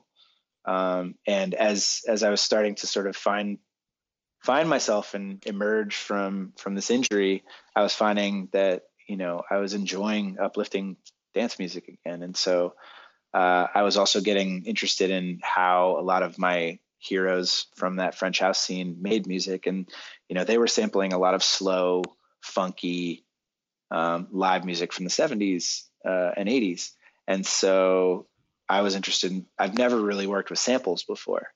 I was played everything, and so I was interested in working with samples, but I don't. There's there's a lot of reasons why I don't want to go back and start crate digging. I just don't think I'm that kind of producer. But what I realized was that a lot of the music that I'd recorded over the last year was slow, live, funk, funky stuff that was uh, that reminded me a lot of the music that my heroes had sampled. And so why not just sample myself? And yeah, so, which is a weird concept. I, uh, I, is that a new thing, or uh, did you invent that? I I've never heard of anybody actually going back and sampling themselves. There are definitely producers that do that. I have a friend named Leno who I don't. For me, he's famous for the way that he makes every song. Is that he'll make a loop that's like piano and drums and guitar and bass, and then he immediately takes that loop and samples itself, and that's how he makes his songs. Um, and so I've always found that to be interesting. I don't know if anyone, there are definitely artists that have done remix albums, but I don't know if mm-hmm. they've approached it from the same perspective that I did, where I was like, the, the express intent of making the sister song is to recontextualize it and to find a sample within it that revealed something new about the song that wasn't there originally. And, you know, I was taking a lot of songs that were, are 80 or 90 BPM sort of, you know, late night uh, driving songs and turn it and trying to turn them into songs that I could that I could DJ, you know, at a pool party. Right, right, at more of 120 beats per minute. Right. So I, I also I had a lot of fun with uh, uh, you know trying to peg the songs uh, from the first disc with the the the second. Um, and and I, I am not gonna uh, spoil uh, uh, it for our listeners out there when when they go to listen to this. But you know, I, I, I definitely love that you're incredible, and I and I believe I think are the you know the two companion songs uh, from one disc to another. Did I get that one? Yeah, right? you did indeed. There was a there was a while where I was hoping to maybe have the titles actually work in conjunction. Mm, um, mm-hmm. Oh, very Dylan esque. So, like in in that case, it would have been you know, you put the entire line together, and it's I think you're incredible. Um, right. Which didn't end up exactly working out, but a lot of them are call and response. There's a song called "Do You Feel It Now," and the surface version of that song is called "I Can Feel It." Um, mm. And so I I do yeah. like to think that the two sides are sort of talking to each other, and in some ways, it's me talking to the version of me that was you know depressed and injured and trying to figure out what comes next. Yeah, yeah, yeah. Very clever. All right. So, how are audiences reacting to the new material live? Uh, it's been really fun. I've had Goldroom is like the least punk band of all time, and I actually had mine who works in music say that our show felt punk to him, oh. which was uh, really exciting to me. I, you know, I think he means in the spirit of of you know of punk. Not not that we literally sound like a punk act, uh, but yeah, you know, no, no, no, no crunchy guitars or that sort of. Thing. There's just a lot. There's a there's a lot of guitar um, on this record, and mm. because of that, I'm playing. You know, I I guess I would say in previous tours, I'm probably playing 50% keys and 50% guitar on stage, mm. and mm. on this tour, it's more like 80% guitar, and um, so it just feels a lot more live uh, not live feels a lot more rock band and that's been that's been exciting. And I think that the thing that I've been proud about is that we've been able to embrace the um, grunginess of this record and apply it to some of our older material so that the the presentation of our show doesn't feel like I think it would be very easy for us disjointed. Yeah, it, it, it's a, it's a it's a whole unit uh, from start to finish. Definitely, and I think it would have been very. Yeah. I think you know just because you know we're always going to be playing older material that people want to hear. I think it'd be yeah. pretty easy for the for our shows to just sort of feel stagnant or like the band isn't evolving. And mm-hmm. I'm really proud of the way that we chose to attack playing these songs because it feels like a bit of a different band. And I'm I'm like already excited for the next period to see uh, you know, for me artistically, my my uh, inspirations and my likes always sort of rubber band back and forth. And so I'm interested to see what uh, you know. I I don't think I'm going to go any further in this direction. So I'm interested to find out what happens um, next. But it's been really fun, and the, the most fun part for me is that you know I I try to when we're figuring out how to play the set. Since we're playing dance music, we want it to be a party. We often do 12 to 15 minute long um, mini sets is kind of the best way to put it, where the music never stops.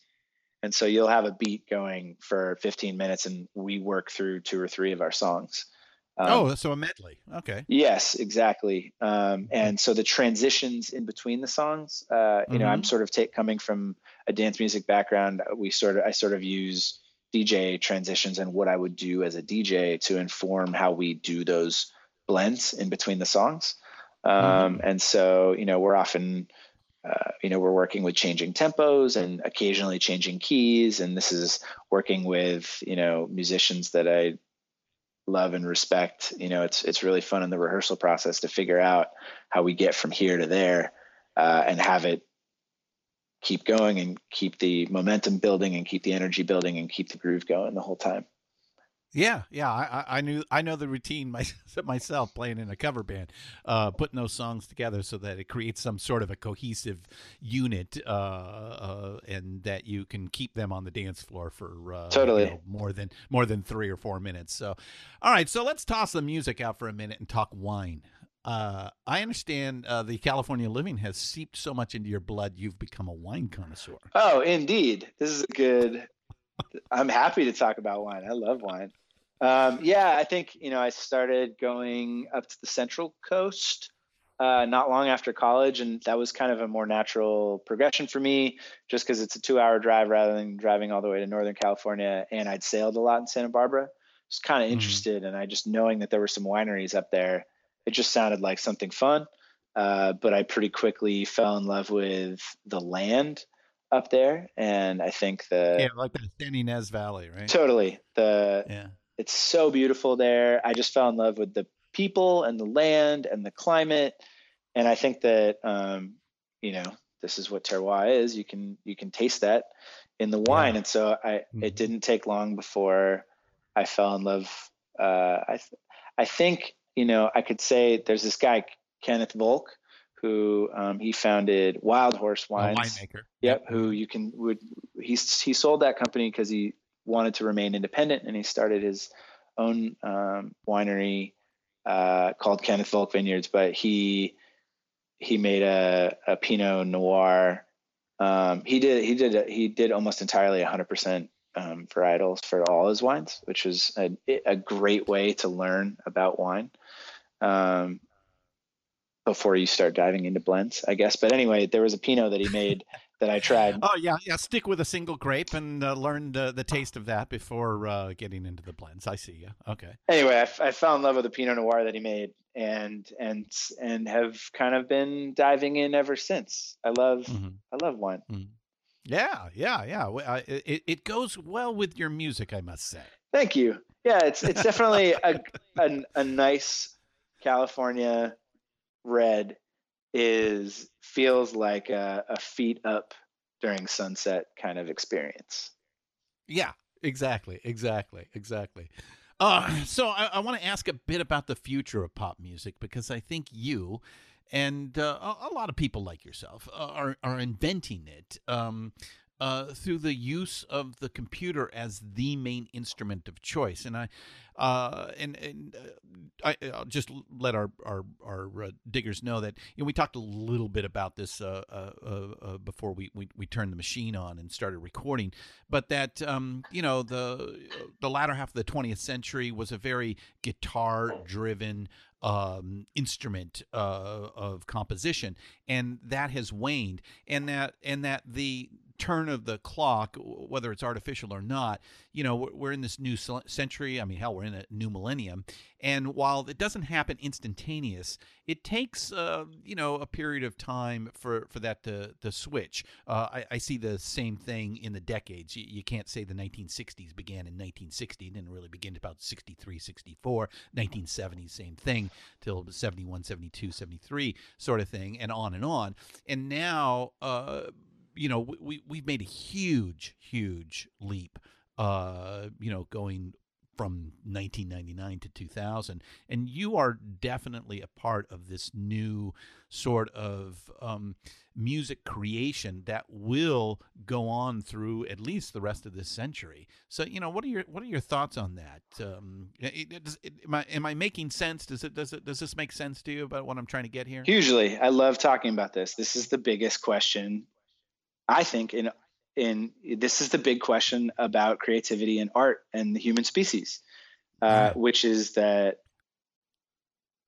r- maybe writing is the only truly democratic medium, which is that anybody can sit down with wor- and write words, but painting, photography, film, and oh yeah, and, you, you have to be you have to have talent, you have to be born it or what have you, right? Well, forget the talent thing. Just having the ability to make something requires uh, requires mm. money mm. and and mm. and materials.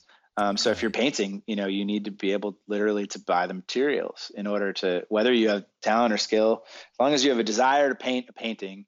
Um, you know, there was a period of there was a long period of time, decades, hundreds of years, where it was you maybe didn't even have access to that. Um, and this is very true in music, you know, where you couldn't record yourself unless you had a recording studio until the 80s. And then in the 80s, you could buy a four track or something like that. Yeah. Um, and computers finally have democratized that to a much more significant level. But even with computers being around in the 2000s and the early 2010s, uh, it still required a good computer. You had to buy a DAW that cost hundreds of dollars. And then after that, you still had to have a pretty significant there was a pretty steep learning curve on figuring out how to make music and it would be you would need some talent in order in order to translate something that you might hear in your head um, onto a recording. Um, and so what's fascinating to me is that uh, for the first time in history i could take somebody who has zero musical talent and if they dedicated two months, eight weeks of their life, and I said just a few simple things like, here's here's a one sheet, one piece of paper with a bullet point list of like, these are the things you're doing at the end for these eight weeks. At the end of those eight weeks, I feel very confident that I could teach literally anybody on the planet how to make a song that is their original song that sounds that's from a sonic perspective sounds good enough to be on the radio. And that's that as a fact is an absolutely incredible change in music. Yeah, there's you would we, would be nowhere near that ten years ago. And I'll I'll mention what the bullet points are for what it's worth. It's get a copy of Ableton Live. So you need a computer, but get a copy of Ableton Live. Um, buy a subscription to the the sample uh, the sample Splice. pack website Splice that I mentioned before. Mm-hmm. And and then number three, um, it would be like a, a, series of like go to these YouTube pages and watch these YouTube tutorials, um, basically on how to use Ableton. Um, and using those tools, I feel very confident that after that after two months you could you could make a song that from a sonic perspective is radio ready. So what's exciting right. what's exciting about that is it means that almost anybody um, that the only thing that matters from then on is the creativity. And so, can you write a song that's good enough? And then can you can you perform that song? and can you write and perform that song in such a way that it can connect to other people um, and in the past uh, 99.9% of people that um, maybe had the the vision in their head to to make a song had absolutely no access to be able to do that. And what's exciting now is, you know, I can say that, but I think that in in another five or ten years, you know, programs like GarageBand or Ableton or whatever will become so ubiquitous, or there'll be programs on our phones or whatever that that people will realize that they can do that. And so it's really exciting to think about a world where um, you know, we all grew up with with crayons and colored pencils, and everyone thinks that they can draw a picture. Nobody thinks that that's inaccessible to them, but everybody thinks that writing and recording a song is inaccessible to them. And I think in five or ten years, it, it might seem like writing and recording a song is accessible to everyone, and that's exciting to me. It doesn't mean that we'll get it, like I don't know if that's good or bad for the music business.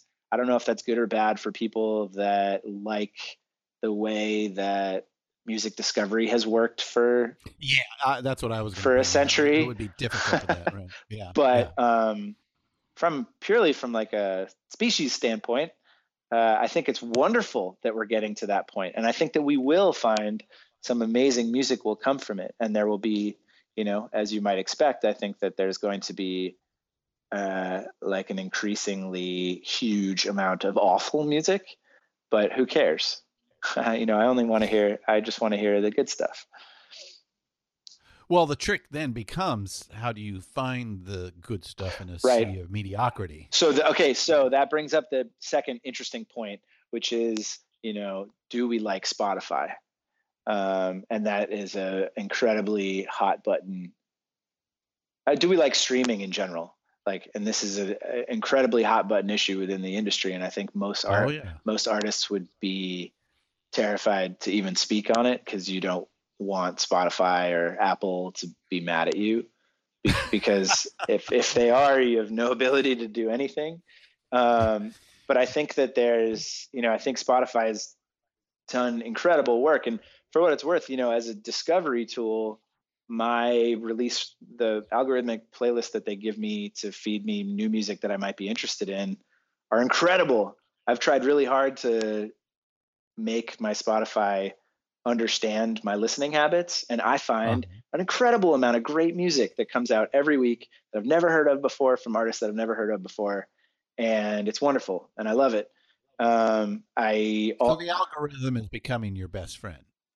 It's becoming Josh Legg's best friend as a music enthusiast, yes. Goldroom the artist, and maybe Josh Legg as somebody who works in the music industry and started a record label. You know, I think yeah. I think the algorithm is an incredibly potentially dangerous um, addition to the music industry landscape, and it's putting um, it's it's so it's just replacing the old gatekeepers with a new gate. It's re-centralizing power, uh, uh-huh. you know, with the major labels, and um, and then the other thing is it's it, it is very significantly influencing the way people make music, um, because the algorithm spotify only cares about one thing and they judge how good a song is and how well a song does based on one thing and that's whether or not you you decide to stop listening to the song once it's started and i think that that's an awful judge of whether or not a song is good if a song is mellow and unobtrusive and doesn't grab you in any way you may not even notice it and you may listen all well, the way it through. may not be what it may not be what you want to listen to at that moment. You you may just emotionally not be in that state of mind and uh, move on. Uh, but you may come back to it at a later date. Oh no, but I even mean if you're not noticing it and it's not grabbing you in some way, you may not skip it, and so you'll listen through, and then Spotify all of a sudden decides, oh, that, oh this is a great decides song. this oh, is a good song. Whereas also you may listen like, can you if if OK Computer came out right now, it would stream so poorly because it's nothing but or like Kid A. If Kid A uh-huh. came out, it's it's full of nothing but obtrusive sounds that are there to grab you and challenge you. People would be skipping those songs left and right. They wouldn't be listening to all of those songs straight through. And so the the skip rates, as they call them, would be really poor. And so that record wouldn't find very many people. Whereas like Kenny G would would nobody's skipping a dominate. Nobody's skipping a Kenny G song because it's so. No offense to any Kenny G fans, but it's so boring that nobody's even bothering to pay attention to what's going on. And so oh. what that's causing is a huge amount of it's causing this like mellowification of popular music where songs are the other thing about skip rates is the shorter your song is the less likely it is somebody's going to click out of it and so um, songs are becoming shorter and shorter and they take less risks and the songs are becoming less and less um, less and less obtrusive less and less challenging uh, because uh, they're more likely to have people just listen through. And so I just think it's a really the way that Spotify chooses to decide whether or not a song is performing well, I don't think is a good marker for whether a song is doing well and and it's and I think it is causing people to write music differently and it's causing certain music to certain types of music to succeed when others don't. I think that's a problem. Yeah, I, I, can see. I mean, you know, people are adapting to, um, uh, you know, the um, the rules as they may be. And to your point, Spotify has created some artificial rules that are not conducive to you know, really finding better music, uh, and that that does sound like a, a, a, challenge. So, is is there a solution? Do you have a, a better way to to go about this? Um, no, I wish. I mean, that's me. Is that the billion dollar idea? I don't know. Um, yeah, I, I, yeah, it, it is. I mean, you know, everybody's talking about music discovery, music discovery, and, and how do you how do you you know get this? Because you know, to your your earlier point, you know, the democratization of creating it uh, you know, has uh, continued unabated.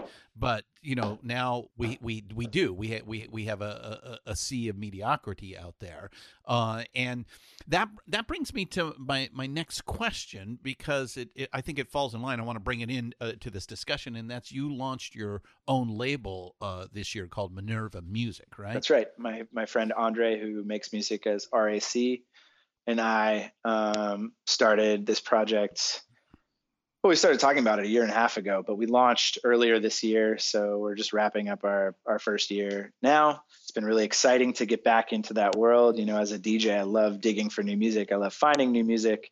I like helping up and coming artists, but I haven't been able to interact with any of them in a in a in a business sense or in, a, in an entrepreneurial way for years. And so we both had some similar ideas about um, wanting to be able to do that. And uh, Andre and I have both been lucky enough now to have careers that are almost 10 years old. And, you know, the idea of bands being together for 10 years, you know, in the 70s or 80s was pretty rare. and so I feel pretty lucky to have been able to build a career like that. And we want to be able to help other artists um, achieve that same goal. Well, there, there's a quote that I, I, I took about uh, when, when I researched uh, into Minerva, and, and that that attributed to you that says we just want to help artists create long careers. And i think that's really important because you know as i mentioned uh, earlier uh, you know it seems like the music business is much more like a puppy mill these days than a stallion stud farm big time big time. And uh, and and you know, it, it's just churning out the next thing, churning out the next thing, churning out the next thing. You know, and and I do believe, even though you know, I you know gravitate to those artists from 50 years ago the dylans the who's the stones the beatles on and on and on you know they they they they've now had these 50 years 50 year careers. And of course if you ask them you know at, at back in the day they they never thought this was going to last more than a, a couple of years at, at most. Uh, so they're shocked as anybody that they have these 50 year careers. But you know i don't see today's artists being in that enviable position of having this long-term career just by the way the music industry looks from my perspective. I'm not sure and that there will be monoliths like like those like guys. those guys. Yeah. You know, yeah. but I do think I don't know, I'm trying to think of like Tame Impala is a good example of an of an act. I mean, it's, uh-huh. it's one guy, but most people think of it as a band that has built organically a very large fan base it's been around for almost 10 years.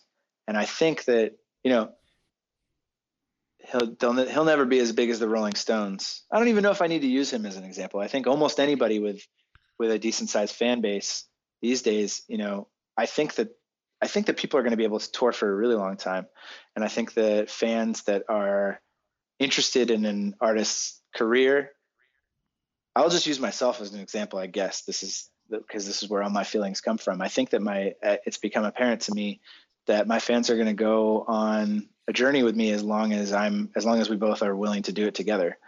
And I think as long as I I do these uh, tours during the summer where I play parties on boats, you know, I'm sort of combining my two loves here.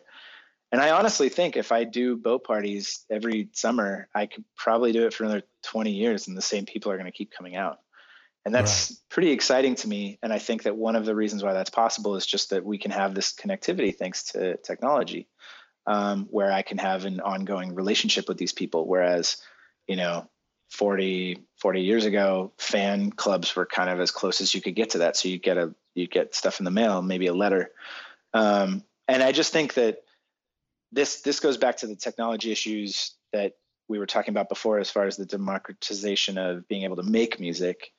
Um, there's pluses and minuses to all of this, but one thing that's for sure is that the more music that is out there and the easier it is to discover every song that's ever been created, the more that everything becomes nicheified.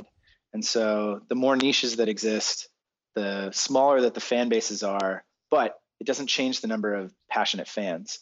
So I think that it's, and there's a lot of people in the music business that are talking about how you can survive as a musician with 1,000, like 1,000 super fans. So if you can find a thousand people that truly want to support you, you can potentially have a lifelong career just from those thousand people. Whereas, you know, I think the music business was yeah, you're not gonna you're not going to have your own private jet uh, like Led Zeppelin, but right. yeah, but but you'll you'll be able to make a, a good uh, living, right? Right. And so I think that's I think it's interesting, and I do think it's possible for acts to have that as a goal, and for that to be an attainable goal. And part of that is I just think it was difficult for people to connect, for artists and fans to connect in such a way where the sort of retention of those fans was high in the past and now i think you can really have a truly you know mutually beneficial relationship with your fans where it's great for everybody and you can continue can continue to work that way. I and i also just think you know labels are greedy right now. You know the record business is doing really well. Copyrights are worth more than they've ever been before both on the publishing side and on the master side. And the, the thing that's really exciting for the majors, I think, is that everyone's also seeing that um, once a song starts to do well, streaming it just doesn't it, it never stops. And so streaming them, you know, streaming revenue just continues to skyrocket. And um, I think everyone is also seeing additional revenue that's going to be coming in as places like music on on Instagram and Facebook and TikTok and new platforms continue to be monetized that there's they just they just see money in bulk yeah. and um, and the thing that's unfortunate about that is record deals and publishing deals are still based in in a world where uh, in, in an industry that still operates the way it did in the 90s and we operate the from 90s uh, uh, dude, it, yes, it's, from a hundred years ago. Yes. It's still playing by the rules that were invented in 1915. Yes, so. exactly. And I think that artists just need to understand that there are different paths. And yeah. both Andre yeah. and I, uh, you know, he with RAC and myself with Goldroom, we started out independently. I put out my first uh, two EPs independently. I put out the next EP within with with an independent label called Downtown Records. West of the West came out on Interscope um, which is part of Universal. And Andre had a similar career where he put out stuff independently and released an album with Universal and is now with a large independent label called Counter Records. Um, and so we've worked with labels of all sizes and kind of understood the pluses and minuses of all of those. And I think that what we'd like to do is provide artists with as much flexibility and ownership of their career as possible um, while still benefiting our company Minerva and making it so that it's mutually beneficial. Yeah, let me ask you one other thing about uh, uh, Minerva that uh, that I, I read, and that is you're using blockchain technology. How are how are you employing that? So we are, um, and there's a company called Ujo that um, works on the Ethereum blockchain, and they are a music-based company that is essentially working towards being a distribution channel. Um, but mm-hmm. for now, uh, what we do is with every release that we put out, we distribute it through the Ethereum blockchain, which basically just means that we the cryptocurrency, right? Yeah, so Ether is the cryptocurrency that is that is used on the Ethereum chain. So basically, we put the albums onto this uh, universally distributed ledger, and anybody that wants to can pay for the album uh, with Ether, and then they can receive the album. It's completely not tied to Minerva or the artist. Um, so that uh, one of the interesting things about it is that you know if we go away and Minerva goes under, that album will still be there forever. Um, it exists. It exists uh, as a part of the chain for as long as the chain exists, which is hypothetically um, forever and this is sort of uh, the first step for us in that direction. Um, I think we we really agree that uh, that aspects of blockchain technology are going to change the music business. Um, maybe in five years, maybe in ten years, you know, maybe next year. Uh, and we just want to want to be in a position to be flexible and ready for some of those changes to happen. And so this is our first step in that direction. So we're working with Ujo on any new products that they roll out. We'll be sort of the first to work with them on. Um, Andre was the first artist to ever put out a full length album via that um, that chain. So he's got a lot of ties there. And um, yeah, I mean, I don't want to like go into the specifics of what a decentralized universal ledger. No, we don't. We don't have means. to go there. But uh, it is your. My point is, is that we've come a long way from Apple Corps. Oh yeah. Uh, you know, the failed Beatles uh, experiment at creating their own label. Uh, the lessons have been learned, and uh, you know, uh, you know, as I as I mentioned a little bit earlier, it's almost it's almost a entrepreneurial streak is needed to really succeed in the business, the music business these days. And uh, you know, uh, your generation definitely has that. Um, and uh, you know, I, I, tip my hat to you guys. Oh well, thank you for that. I mean, I certainly, uh, again, with Minerva, Andre and I have always, I think, been entrepreneurial at heart. Even Goldroom really struck a an entrepreneurial, you know, it it like satisfied and scratched an itch that I have for that. And you know, mm. there there came a time. Now, luckily, when I think of Goldroom, it's much more sort of creative at at its heart, and a lot of the entrepreneurial spirit that I sort of needed at the beginning when I was just sort of pulling myself up from nothing. That is kind of gone. It's one of the reasons why I wanted to start Minerva as well. Um, was to be able to sort of scratch that entrepreneurial itch that I have. And I also think that the music industry is just in a really interesting place. You know, a lot of people think it's very hard to make it um, and that mm, big companies and rich people are the only people that are benefiting from you know these changes in the music business. And i pretty firmly believe that that's not true. I think that there's a mm-hmm. lot of opportunity for people to create lasting careers. You know I, i'd be i'd be curious how many of your listeners even know who i am. And you know i've been able to tour around the world five six seven times you know in the last seven years. And i have a large fan base that is sticking with me for a while. And that's not me bragging. I'm, I'm I don't think Goldroom's a very big artist really. And there's I just think that there's a lot of opportunity in the middle class of of music of of music for people to find their niche. And that's that's the interesting thing is that uh, the group of fans that might be into your music, they before it had to be, you know, the people from down the street that went to, that were at the same bar as you and yeah. now it might be a group of teenagers in in Indonesia. I yeah. happen to I happen to have a really big group of fans in Jakarta, and I have a huge I have a huge following in in uh, in Colombia, and you know I I couldn't tell you why, um, but they must they must love the Southern California sound. I guess, and, and so I think it's sort of beautiful that you know because of the internet you know you can if you can find your niche out there you know that your tribe sort of exists somewhere out in the world and all you got to do is yeah. make the music and if you if it's if it's good enough and people connect to it that it will find an audience exactly and there and you yeah. can and and there really is enough money out there now that um, you know unlike when i started in 2008 where there was just literally like no no pennies anywhere um, now I think that there are ways to find, you know, to find a career in music, which is pretty exciting. And I think that's only going to happen more and more over the next decade. Well, uh, before before I let you go, I, I, I do want to add one more brick to the Goldroom empire, and that's you have your own music festival called High Seas as well, right? Yeah. So I mentioned that I do this tour every summer where I sort of combine my passions, and you know, I yeah. think a lot of people think of daytime parties and kickback dance music, you know, when they think of Goldroom, and so it was pretty natural for me as soon as I realized that people did parties on boats and that that was a thing that was possible. Uh, I spent a few years trying to convince my managers and my agent that I should do a, make this happen. yes, I have to do a tour where every party's on a boat, and I just heard no, a lot of no. Uh, uh, so eventually, I planned as much of it as I could alone, and then worked with everybody, and we started a tour. So every mm-hmm. summer, I go around and I I DJ this like specific brand of laid back, you know, funky disco um, mm. out on the water and it's harbor cruises. And so last summer was the first summer that I decided to expand the New York and the San Francisco versions of those into full on festivals. And so each of those boats are big enough that there are two stages.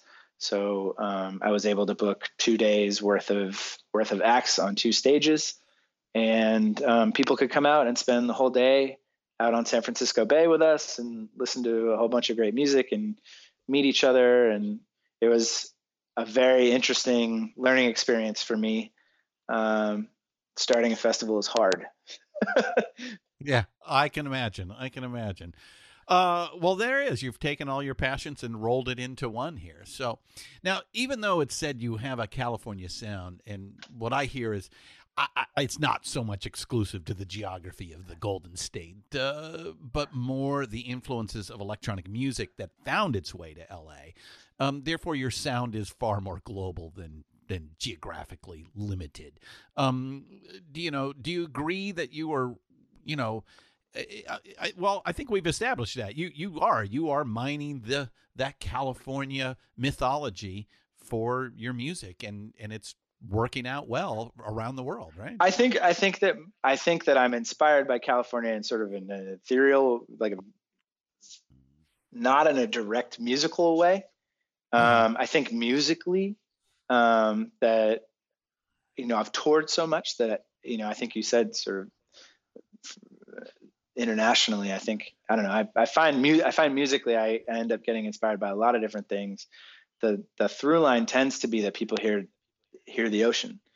Um, they hear they hear sort of tropicalia in it. They hear um, daytime, and uh, and so for a lot of people, I think that it makes sense to hear that I'm from LA, and those through lines kind of get tied together. Um, but for me, I, yeah, I think it's I don't know. I don't. I try to not even think about that. You know, as I described to you how I write a song, like uh, at no point in that way am I talking about my influences or thinking about my influences, right? They just kind right, of they right. just kind of come out. And while I was definitely thinking a lot about LA and what LA means, um, when I started the project, it's it's been a bit since I've like overtly thought about about LA as a especially LA as an inspiration um, musically. I don't know. It's interesting. You just now you got my brain spinning in 50 different directions, and I'm just I've like just started sessions the very beginning portion of writing what will become the next batch of Goldroom music, and so I'm I'm in a very introspective mode right now, trying to think about what everything means and what I want to talk about. And so I don't know. Well, then I'm I'm going to lobby for a credit on the next Gold album. So yeah, maybe it'll. So what what does 2020 have in store for you? So um, I'm really focused on you know after having done the festivals on the boats, I actually want to re-expand the entire High Seas tour, and so I'm bringing I'm going to be visiting more cities than I have any other year uh, on the tour. So um, I'm trying to start a boat. I'm trying to do a, a boat party in on Lake Minnetonka and, and you know in Minnesota, for mm-hmm. example, yeah. which I haven't done before. And mm-hmm. I, I, skipped being on Lake Travis and Austin this last year, and I'm definitely going to go back and do that this year. And so there's a lot of um, I'm, I'm, for South by Southwest. It won't be for South by. It'll be during the summer. Um, although okay. maybe I'll be down there for South by. It's one of my favorite weeks yeah. of the year. So yeah, so there's a big focus on on getting back out and sort of getting back to what I what I really loved doing this last year. I played a lot of club shows, and then we did this tour with the band in the fall. And so I really want to get back to doing to focusing on these on these boat shows this year. I just missed them. Um, and and uh, as I mentioned, I'm starting to to write what comes next. And right. one thing I'm excited about is, uh, I when I set out to make Plunge, it definitely was I'm I'm crafting the next LP, and I'm not taking that approach at all right now. Um, I I just want to write songs, and when I write one and record one that I feel like represents the next phase, I'm going to put it out. okay. So I'd right. I'd like to not be burdened by the the thought process of I have to finish an album. Right, right, right, right. Well, Josh Legg Goldroom, I, am just going to hyphenate you here. Uh, I sure had fun listening and getting to know your work over the last few days, and I will certainly be adding you to the backyard party list along with my Thievery Corporation and Daft Punk playlists. Thanks I love it. Thank so you. much. Oh, thanks so much for being with us on Deeper Digs in Rock. This was a great chat. Yes, anytime. Cheers.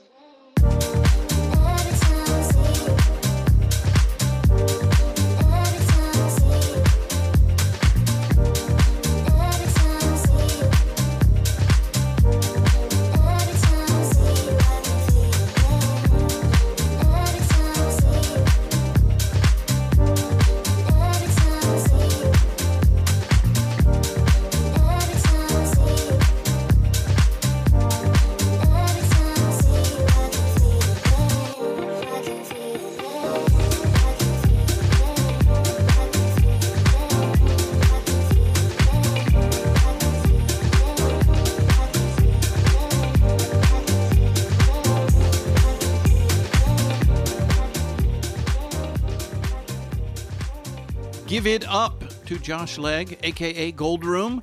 Uh, lots and lots of great info in that interview. I hope uh, you aspiring musicians took notes.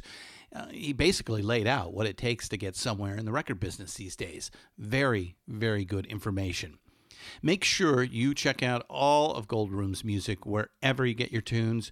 Uh, and if you want to check them out live, go to goldroom.la or uh, at Goldroom on Twitter.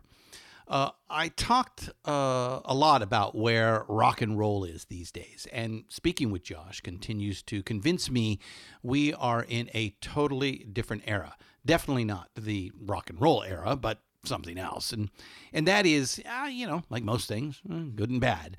Uh, you know, it's sad that the music invented, um, you know, for uh, a new thing that we now call youth culture has run its course uh, and is not the center of that culture uh, any longer. Again, you know, while I think hip hop is the new rock and roll, which I find a kinship in, um, but you know, I I, I kind of see the kinship with blues and rock and roll. It's similar, uh, but not the same thing.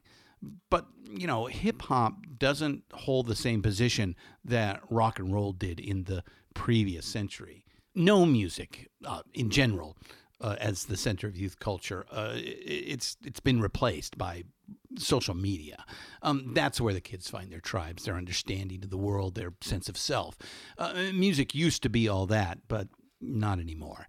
Anyway, that's the bad part if you love music as much as I do, and I and I know you listening uh, do as well. Uh, you know, the good uh, thing, though, is that, um, like Goldroom, you know, there is a lot more music available these days, and, and, by tenfold or a hundredfold. And, and some, like Josh, can make a decent living playing for a few thousand people every night. Or, like he said, just having 1,000 super fans can make a career. Uh, you know, remember, 70 million people watched the Beatles on Ed Sullivan. Um, that was making it back in the day. Not anymore. There are more opportunities for musicians that uh, want and, and have the, the knack for understanding the new game. Um, I don't even think you need a record company uh, anymore. Work hard, learn the craft, be passionate, put out good tracks, and tour, tour, tour to build a rabid following. You know, a, a lot of people can can do that now. Um, you know, and given the fragmented state of music, uh, there is definitely something for everyone. Look, uh, the rock and roll era arrived at the same time of great innovation, uh, the invention of mass media, and uh, you know this new world after World War II. Um, it was all brand new.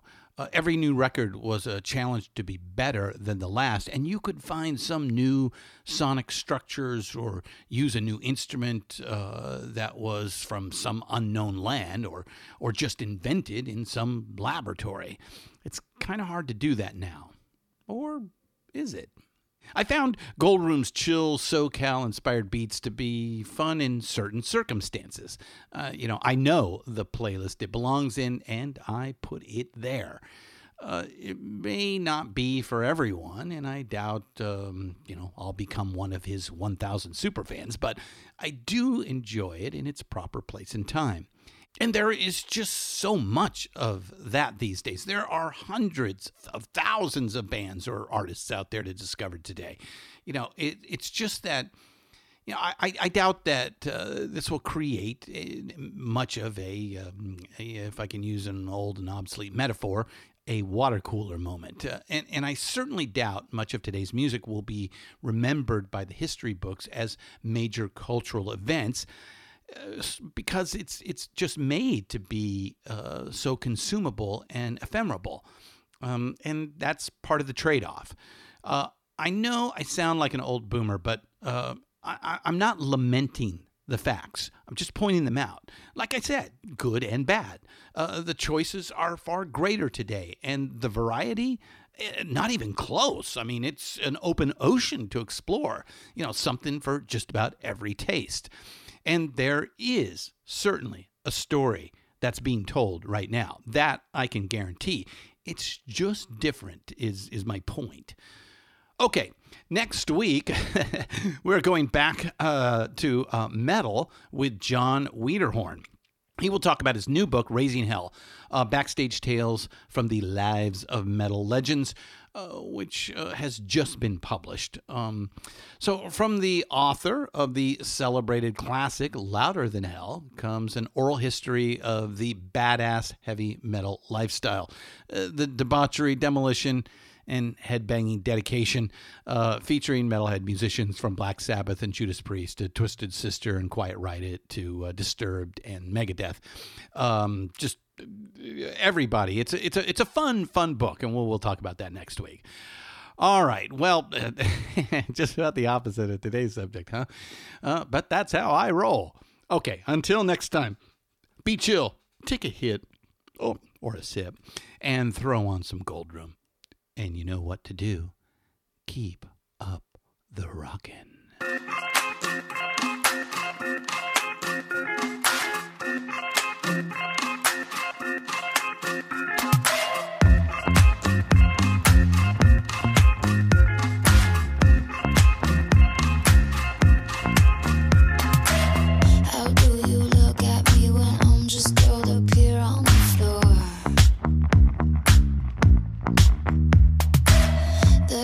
spilled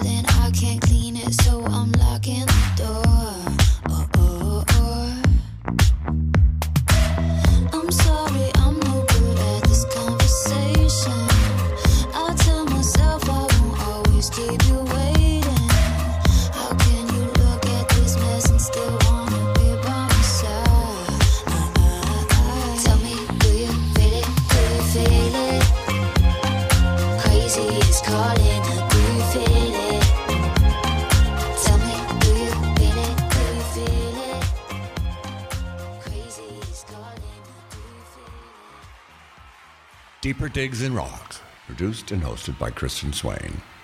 All sound design and incidental music by Busy Signal Studios. Find all of our shows, notes, social, and links at www.pantheonpodcast.com or wherever you listen to great podcasts. All songs can be found for purchase on iTunes, Spotify, or Google Play. Please purchase these great and important tracks. Find us on Facebook at the RNRAP. We are on Instagram at RNR Archaeology. Tweet us at RNR Archaeology.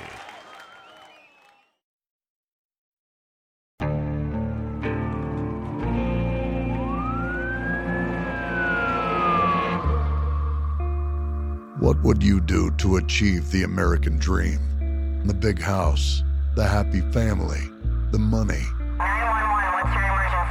Would you put in the hours? Would you take a big swing? What's the problem? What's the problem? Would you lie? Would you cheat? Would they shop? Would they shop? Would you kill? Yes. My mom is dead. My mom is right there. From Airship, the studio behind American Scandal, comes a new true crime history podcast. I'm Jeremy Schwartz, and I'll be taking you inside the minds of some of our most notorious felons and outlaws, exploring the dark side of the American dream. In my new show, American Criminal, you'll meet the picture perfect brothers who killed their parents, the thief who stole babies, the crypto king who siphoned off billions, and plenty more. From assassins and gangsters to killers and con artists. Whatever the case, whoever the criminal, you don't know the full story until now. Don't miss the debut season of American Criminal, The Menendez Brothers, beginning February 29th. Listen wherever you get your podcasts, or to get early ad free access to the entire season first, plus hundreds of other ad free history podcast episodes, subscribe at IntoHistory.com.